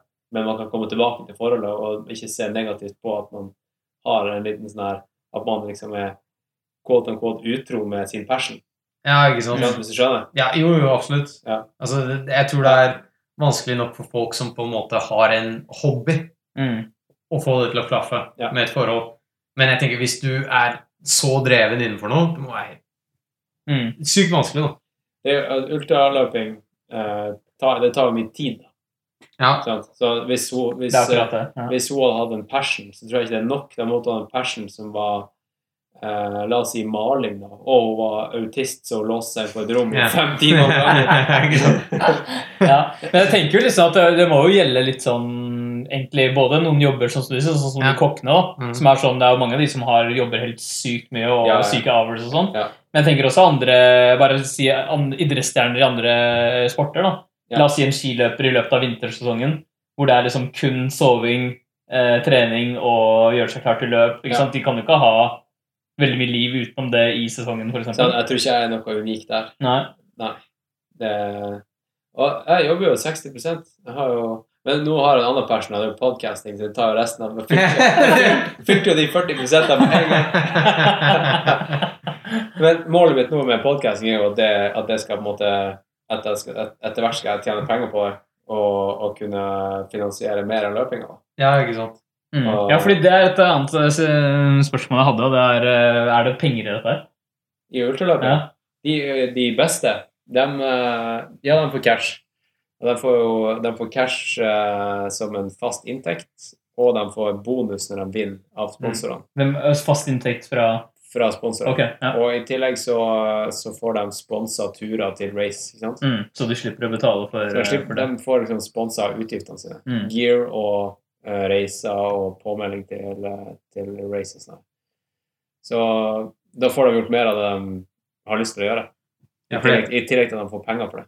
Men det er veldig få veldig få som lever 100 av det. Jeg kan nesten si at det er liksom, du kan telle på to hender hvor mange som gjør det. Ja, ja, ikke sant. Ja, men det, det, fordi vi hadde også en uh, podkast om MMA-utøvere, og vi kall, jeg tror den het eh, UFC Fighter by night, Uber Driver by day. Ja. Det, er, det er litt sånn Det blir kanskje litt den greia der når du holder på med noe som er så Mm. nisjebasert. Det samme, altså, jeg eh, spilte i et band, og Ja. vi så jo Det er veldig vanskelig å komme over en kneik. da. Det er en viss kneik der hvor det bare sånn Du tjener jo ikke noe på det, på en måte. Nei, men hvis det går rundt, og du får gjort mer, Det er akkurat greia. da er det verdt det. Da har det vært det. Det er helt enig. Så, du- så lenge man får det til å gå rundt, og man Ja. kan leve av det, så er det verdt det. Ja. men det, det virker som en sånn Mm. veldig vanskelig Er det det det, det, det er derfor jeg tenkte litt grann når vi snakka om at, at du tar en øl etter racet. da. Ja. En sånn marketing gimmick. Ja. Du liksom, det, det, er, det er han characteren som tar seg en øl. ikke sant? Mm. Eller spiser bolle. ja, eller spiser ja, bolle. Spise boller. Et eller annet sånt. Der hvor, fordi er det noen sånne store personligheter som har kontrakter, sånn som de har i UFC, da er det en større personlighet, en større draw, så selv om du ikke er den beste fighteren, Ja. så blir du betalt deretter. Da. Sånn som Conor Ja, ja, McGregor. så Conor McGregor, som Ja. har det i kjeften Ja. og får betalt. det. Exactly, ja. Ja, ja, ja. Det er sånt også. Ja. Ja. Men ofte så følger de opp med å destroy de andre i race. ja. okay. Det, er, det er veldig få av dem som bare har det i kjeften, og, de, og, dem, og dem som bare har det i kjeften, dem er kanskje content creators i tillegg, som skaper noe, har en YouTube-kanal som er gjerne populær, Mm. og de får ikke betalt av organisasjonene for å stille. de får betalt av sponsorer som vil ha produktene sine synlige I det eksempel, de lager. I det de lager. Ja. Så det blir på en måte jobben deres i tillegg. Så det blir jo altså det, det, det er jo rundt sponsorships og på en måte marketing, altså marketing Ja. som blir inntekten. da. Ja. Altså, er på en måte løpinga som en, en ends stund meet for Ja, Ja. absolutt. Det, det blir, ofte så, så finner man en kombo. Da. Andre eh, eh, supplementerer med å være coach. Ikke sant? Det gjør at de får vært involvert i løpinga. De, løping blir yrket deres, Mm. og de får betalt for det. Mm. Eh, og de driver med løping Ja. på sida. Så Fordi Det er en ting vi har snakka litt om på, på podkasten vår også, er dette her med at UC-fightere de sliter jo Eller på et eller annet tidspunkt så tar karrieren din slutt, ikke sant? Ja. Og hva er det man gjør etter det? Vi mistenker jo at mange av dem starter sine egne gyms Ja. og, og gjør på en måte Mm. ja, Bruker ekspertisen sin for å lære de neste. Er det sånn Blir coaches. Ja, coaches og sånne ting som det. Er det det som også er den vanlige syklusen, da, hvis man kan kalle det innenfor uh, ultramaraton også? Eller? eh, kan, Ja, kanskje det. Hvis du, har vært, hvis du liksom, har vært i gamet lenge, Mm. og kanskje så lenge at, og, og du har vært proff og bare drevet med det i mange år, så kanskje du føler at du har mista gamet i liksom der La oss si du er utdannet som ingeniør. Du har ikke lyst til å gå tilbake til det, da. Da tar du heller en coachingjobb. Ja, det det Fordi, fordi at du lever fortsatt for løpinga. Det er det jeg tenker. du har mer lyst til å være med i, med i Det er der du har din, din omgangskrets, ikke sant? Ja, og så er det det vel det at eh, når du først har gått så balls deep i noe, Ja. så er det vanskelig å, å, å trekke seg ut, ikke sant? Ja. Du, da er det litt det, er- det er forandra? Hele livsstilen og hvordan du ser på arbeid har jo endra seg. Ja. Ja, nei, jeg kan se for meg det. Mm. Det er vel også det vi ser for oss med, med de fightersene også, Mm. på en måte. Mm. Ja, for det er jo sånn, du ser, det er jo en grunn til at folk som uh, retire i UFC, som regel aldri forblir retired. De kommer Nei, tilbake sant. alt fra en måned til et par år senere, så er de tilbake. Michael Bisping, Ja. hva, er ikke han et prima-eksempel? Podcast. Han driver jo med podcasts og Kommentar- han er komment kommentator. Ja, ikke, eller han er på sånne post-shows og sånne ting på Fox og sånn. eh, ja, det er det han er, ja. Sånne type gigs da, rundt sporten. Ja. Da, da han vant beltet liksom sist gang, eller liksom, ja. Da, da tenkte jeg ok, det her er nå, nå, nå gir han seg. Ja. Mm. Men uh, sist gang han uh, fighta, hva det var to, to event siden, Ja, det var uh, mot Kevin Gaslam. Ja. det var jo en joke. Ja. Ja. Vi, alle så jo bare at han var der for å bare få, få cash. Men det, er, men det er jo veldig ofte sånn at de Men det, det er jo de som sliter, da. Kanskje, jeg tenker spesielt da, de som finner ut at ok, jeg er retira, men fuck, jeg har ikke noe jeg har ikke noen viable inntektsstrøm lenger. da. Nei. Det er som du trodde kanskje Du prøvde å gjøre noe, du prøvde kanskje å starte en gym, og så funka det ikke. Så var det sånn fuck, jeg har ikke noen annen måte å tjene penger på enn å gå tilbake til det jeg kjenner. da, Det er å gå tilbake til fightinga. Ja. Du ser jo det litt i Vi snakka jo litt i, på din podkast også om den dokumentaren som heter The Hurt Business. Har du sett den? Ja, jeg har sett den. Ja. Der er det jo historien om han ene som er sånn Ikke veldig pro. Han er liksom sånn uh, eh, Jeg vet ikke liksom hvilket nivå han er på, men jeg vet ikke om han var i UC engang. Men når han eh, får en eller annen skade og sånn som gjør at han ikke kan fortsette, så har, har han et gym på sida, Ja. og så får han ikke det til å gå rundt, og til slutt har han ikke noe valg enn å prøve å finne et eller annet sted han kan slåss igjen da, Ja. for å tjene penger. Det er det, det er det jeg tenker litt på med I og med at den Altså, i de løpene jeg vet ikke om Vi, snak, snakka vel kanskje litt om det også, men i de løpene så Man sliter jo ut kroppen totalt, sånn så man ikke kan gå ikke sant, i flere dager Ja. etterpå. På et eller annet tidspunkt så må jo kroppen si sånn Fuck it, nå, nå, nå, nå klarer jeg ikke å konkurrere lenger, da. Ja. Og det må jo skje på et eller annet tidspunkt. Ikke det bare med slitasje på Fordi knærne blir vel Hvis man løper hele tida, knærne blir vel smashed på et eller annet tidspunkt. Ja, hvis du springer på asfalt, ja. Mhm. Hvis du springer på sti og i fjellet, Så går det greit? så som regel så Jeg, jeg, har, jeg har ikke hatt noen skader. Nei, ok. Jeg hadde en, en eh, skade som hang igjen fra skøytekarrieren, men eh, jeg har ikke hatt noen ordentlige løpsrelaterte skader. Det eneste jeg har vært innom, har vært litt sånn her skinnsplints, men da sprang jeg mye på asfalt i en periode jeg bodde i Brasil, der jeg ikke hadde tilgang på sti. Okay, Da sprang ja. jeg liksom på, på togskinnet og, og sånt. Men eh, nei, det, er- etter at jeg liksom bare sprang på, på, i skog og mark, så har jeg ikke hatt noe slitasjeskader. Ok, så det er, Men det er veteraner som har holdt på med dette her i evigheter, som Ja, ja. bare fortsatt er Ja. Ok, ja, Så det er kanskje ikke helt Nei, det, det uh, Han eh, eh, Du ser liksom de her de klassiske heftige skadene som er sånn stressbrudd.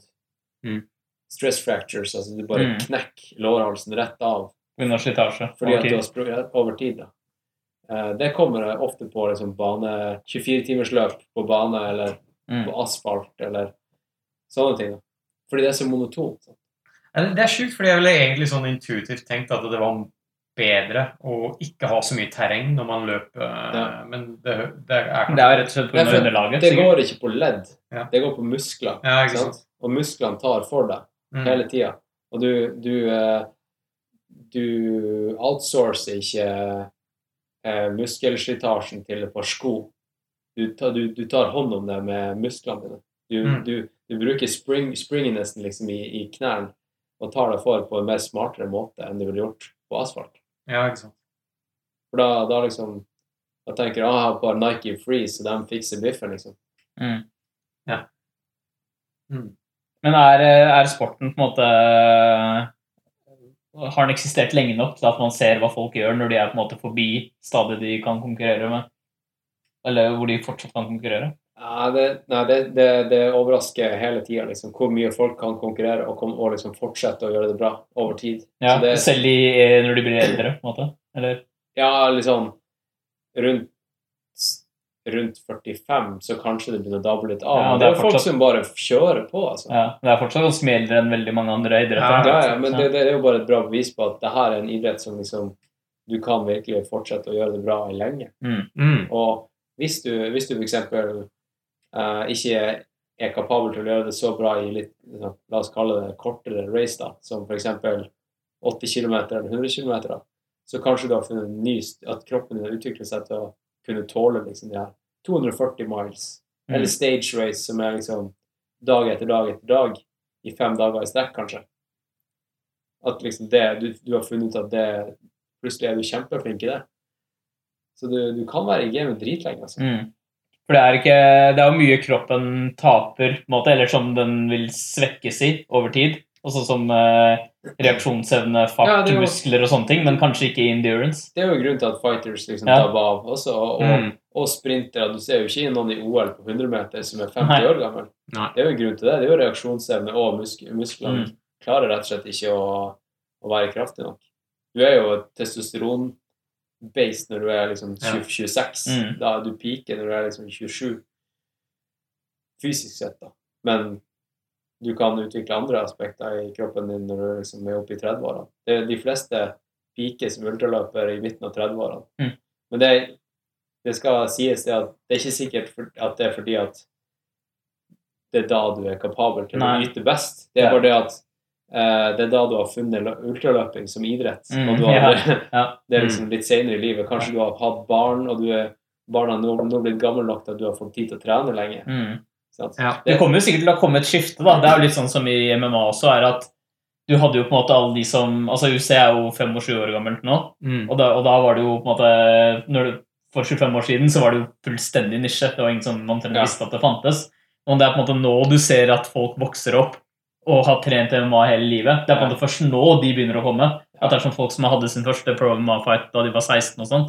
Det skjedde jo ikke for en del år siden. Nei, Så jeg tenker at jo mer mainstream og kjent dette her blir, jo mer vil du se de folka som begynner med dette i tidligere og tidligere alder også. Ja, og det er faktisk litt det er oppe i debatten nå, det, for det er noen som har aldersgrense på ultraløp. Mm. Fordi at eh, Det er ikke noe forskning på det, men det sier seg sjøl at det å springe liksom 100 km er ikke bra for en tiåring.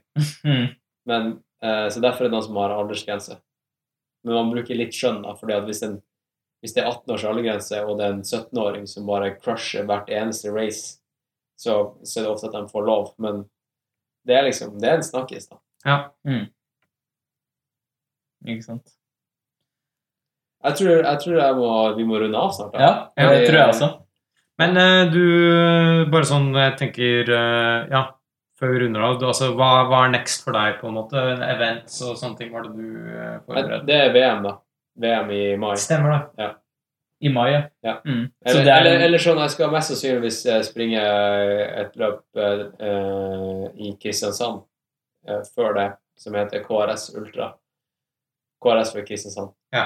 Uh, det vant jeg i fjor, men jeg kommer nok til å stille opp i år og bare ta det som trening og, å ta det roligere, for det er såpass tett på VM at jeg bruker det som en sånn build-up. da, At det blir på en måte min siste langtur, som jeg, som jeg nevnte i stad. Mm. Ok, ja. Og jeg gidder ikke ta meg helt i kjelleren, for da har jeg destroya beina så mye Ja. at jeg klarer ikke å bygge meg opp igjen til VM.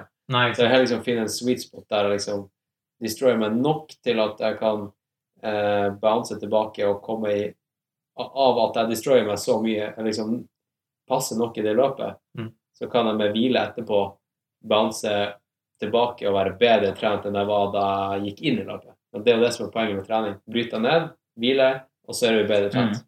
Og det er det jeg vil ha ut av det racet her. da. Mm. Hvor mange andre race har du tenkt å være med på den sesongen som kommer? på en måte? Du har VM. Har du Ja. flere ting du har i vet du skal? Ja, det nevnte jeg i stad. Det, det er to VM, og så er det, og så er det en annen ting jeg ikke nevnte. Det var uh, et løp i San Francisco. Ja, jeg husker du sa du skulle til California. Og det, det er 50 miles.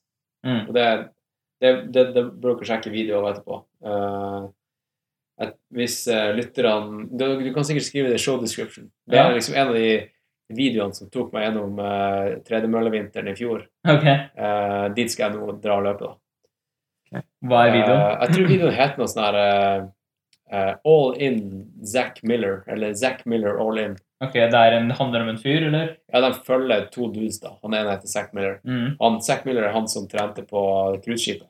Okay. Ja, ok, ja. uh, så det, det er på stiene som går rett utfor uh, San Francisco, i Marine. Mm. Så du, du tar over Golden Gate, mm. og så er det liksom headlandsene som er der. da. Og så er hva for noe? de, det det som heter Marine Headlands, som er liksom alle de der Er ikke det Oakland? Nei, ordentlig, da tar du mer til høyre. Okay, Men liksom ja. akkurat når du kommer over brua, og du bare ser utover eh, liksom langs kysten, Mm. hele den kystlinja, Mm, der går ok. reise. Ja. Helt bort til uh, Stinson Beach, heter det. Uh, og slår liksom en, en loop gjennom hele der. Så du Det er dritfint der. Ja. Mm. Kult. Jeg var der i fjor og sprang i forbindelse med den Google-konferansen. Ja, ja, ja. Mm. Så det, det blir nice. altså. Mm. Når Nice. er det? Eh, slutten av november. Slutten av november? Ja, det er såpass sent, da. Ja, så Men det er jo ganske greit temp der fortsatt. Ja, ja, ja. Ja. Så da drar vi et crew med, med Skyblazers, som det heter, som er løpecrewet mitt, Ja. eh, bort dit. da. Og Foreløpig så er vi tre stykk Ja, eh, som drar dit.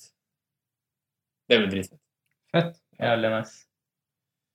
All right. vi kunne snakka mye mer om det her, og vi Mm. kunne jo linka masse mer med fighting, føler jeg. Mm. For det, ja, det er jo veldig likt. Den der, Mm. Også der, den der pre-race-frykten for å Mm. Absolutt det mentale, tror Det jeg. mentale er Mm. ganske likt. For at du Det var en ting jeg lurte på om vi skulle komme tilbake til, men la oss spare den til neste gang. For, Fordi- for det har jeg tenkt mye på akkurat når det er. Mm. For at det der er ultraløp Du vet at etterpå så er du fucked. Du er ødelagt. Og det vet du også når du, når du skal inn i en fight. Mm. Mm. Sjansen for at du er fucked etterpå, er ganske stor. Altså det er Ja. dødelige konsekvenser potensielt. Det er det ikke akkurat med, med ultraløp, da. Men du vet at det kommer til å gjøre så sykt vondt. Så når du signer deg opp på et løp, så er det som å bare legge inn en bestilling på på å bli mørbanka. Ja, fast meg bare body. Ja.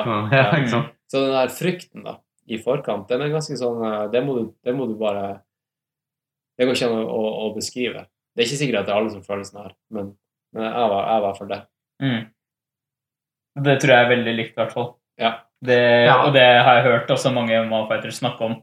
Ja, sånn det er. som ikke velger å fighte, som bare blir i garderoben. Mm. Ja, det har skjedd, det. Pisser seg ut. Det har skjedd i, til og med i, i, i noe ja, Kanskje ikke i et sånn ukjent UFC-event, men det har vært eh, events hvor eh, Jeg husker ikke om det var Dane eller noen andre for UFC hvor som snakket om det. At det har Ja, vært jeg folk som hørte bare sånn der, prøvde å få Ja, jeg har også hørt Det var på. Joe Rogan. Helt sikkert. det? Var en, en som røpte en eller annen secret. Ja. En som, som eh, ble, ble i garderoben, og så, Ja. Og så måtte en I ga- Han fikk en sånn pep-tak, ja, og så virka det som han var cool, og så bare hadde han dratt. Ja. Eller et eller annet. ja, han hadde bare tatt en Uber hjem. Ja. Han sånn, Han Han tok han der andre fighteren! Er det sånn, «Hei, Skal du ta et skift nå, eller? Nei, nei Håkon, det er ingen tvil. Vi må ha det tilbake igjen. Ja. tenker jeg. Vi må, det er masse mer vi kunne gått inn på. Som vi Ja. kan, Ja, det det var- hadde vært kult å snakke med deg kanskje etter at du har hatt et av disse racene. Ja, det kan Mm. Det hadde vært jævla fett. Og så Ja. høre hvordan det har gått, og gå litt mer inn i, i link mellom fights og, og Ja. dette her òg. Ja. Det er jo ekstremsport, begge to på hver sin måte. Det er det, og det begge to er litt sånn fringy også. Ja. Så det, er- det, er- det er, jeg tror det er mye av de samme element, elementene med det, der, eh, med det mentale også. Ja, og mye bro science også. Ja, for at, ja, men det er bra. alle, alle i fightermiljøet hopper jo på de her nye trendene med en gang. For de vil ha en edge, ikke sant? Ja. Og sånn er det også i ultraløping. Eller det er ikke alle som bryr seg så mye om det, liksom, det nye og det hotteste innen ernæring og sånn der, men, men det er mye av det. Ja, ikke sant. Det er mye av det vi snakker om når vi springer sammen på Mm. de ukentlige turene våre i skauen. Er liksom det siste in, in gear eller, eller noe eh, prinsipp med ernæring eller whatever som kan gi deg en edge. Ja, for du kan ikke vente på en uh, medisinsk journal om fem år, ikke sant? Nei, du kan ikke vente på helsemyndighetene sin uh, 2018 sine råd. Nei, ikke sant. Du burde gi deg så og så mye fisk i løpet av av ja, ikke sant? Ja. Det, det funker ikke. Nei. All right, men eh, da, da takker vi for deg. Takk for deg. Og så kan vi skille Podcasten. podcasten din også. Nå er det alvor. Ja, Mm. nå er det alvor. Du finner den i iTunes og Stitcher og wherever you get your podcast. Ja. Har du noe annet? Noe Twitter, Insta, et eller annet du vil poste uh, skille også? Jeg, jeg har en nettside som heter hanskristiansmedsrød.no. Uh, altså bare navnet mitt rett fram.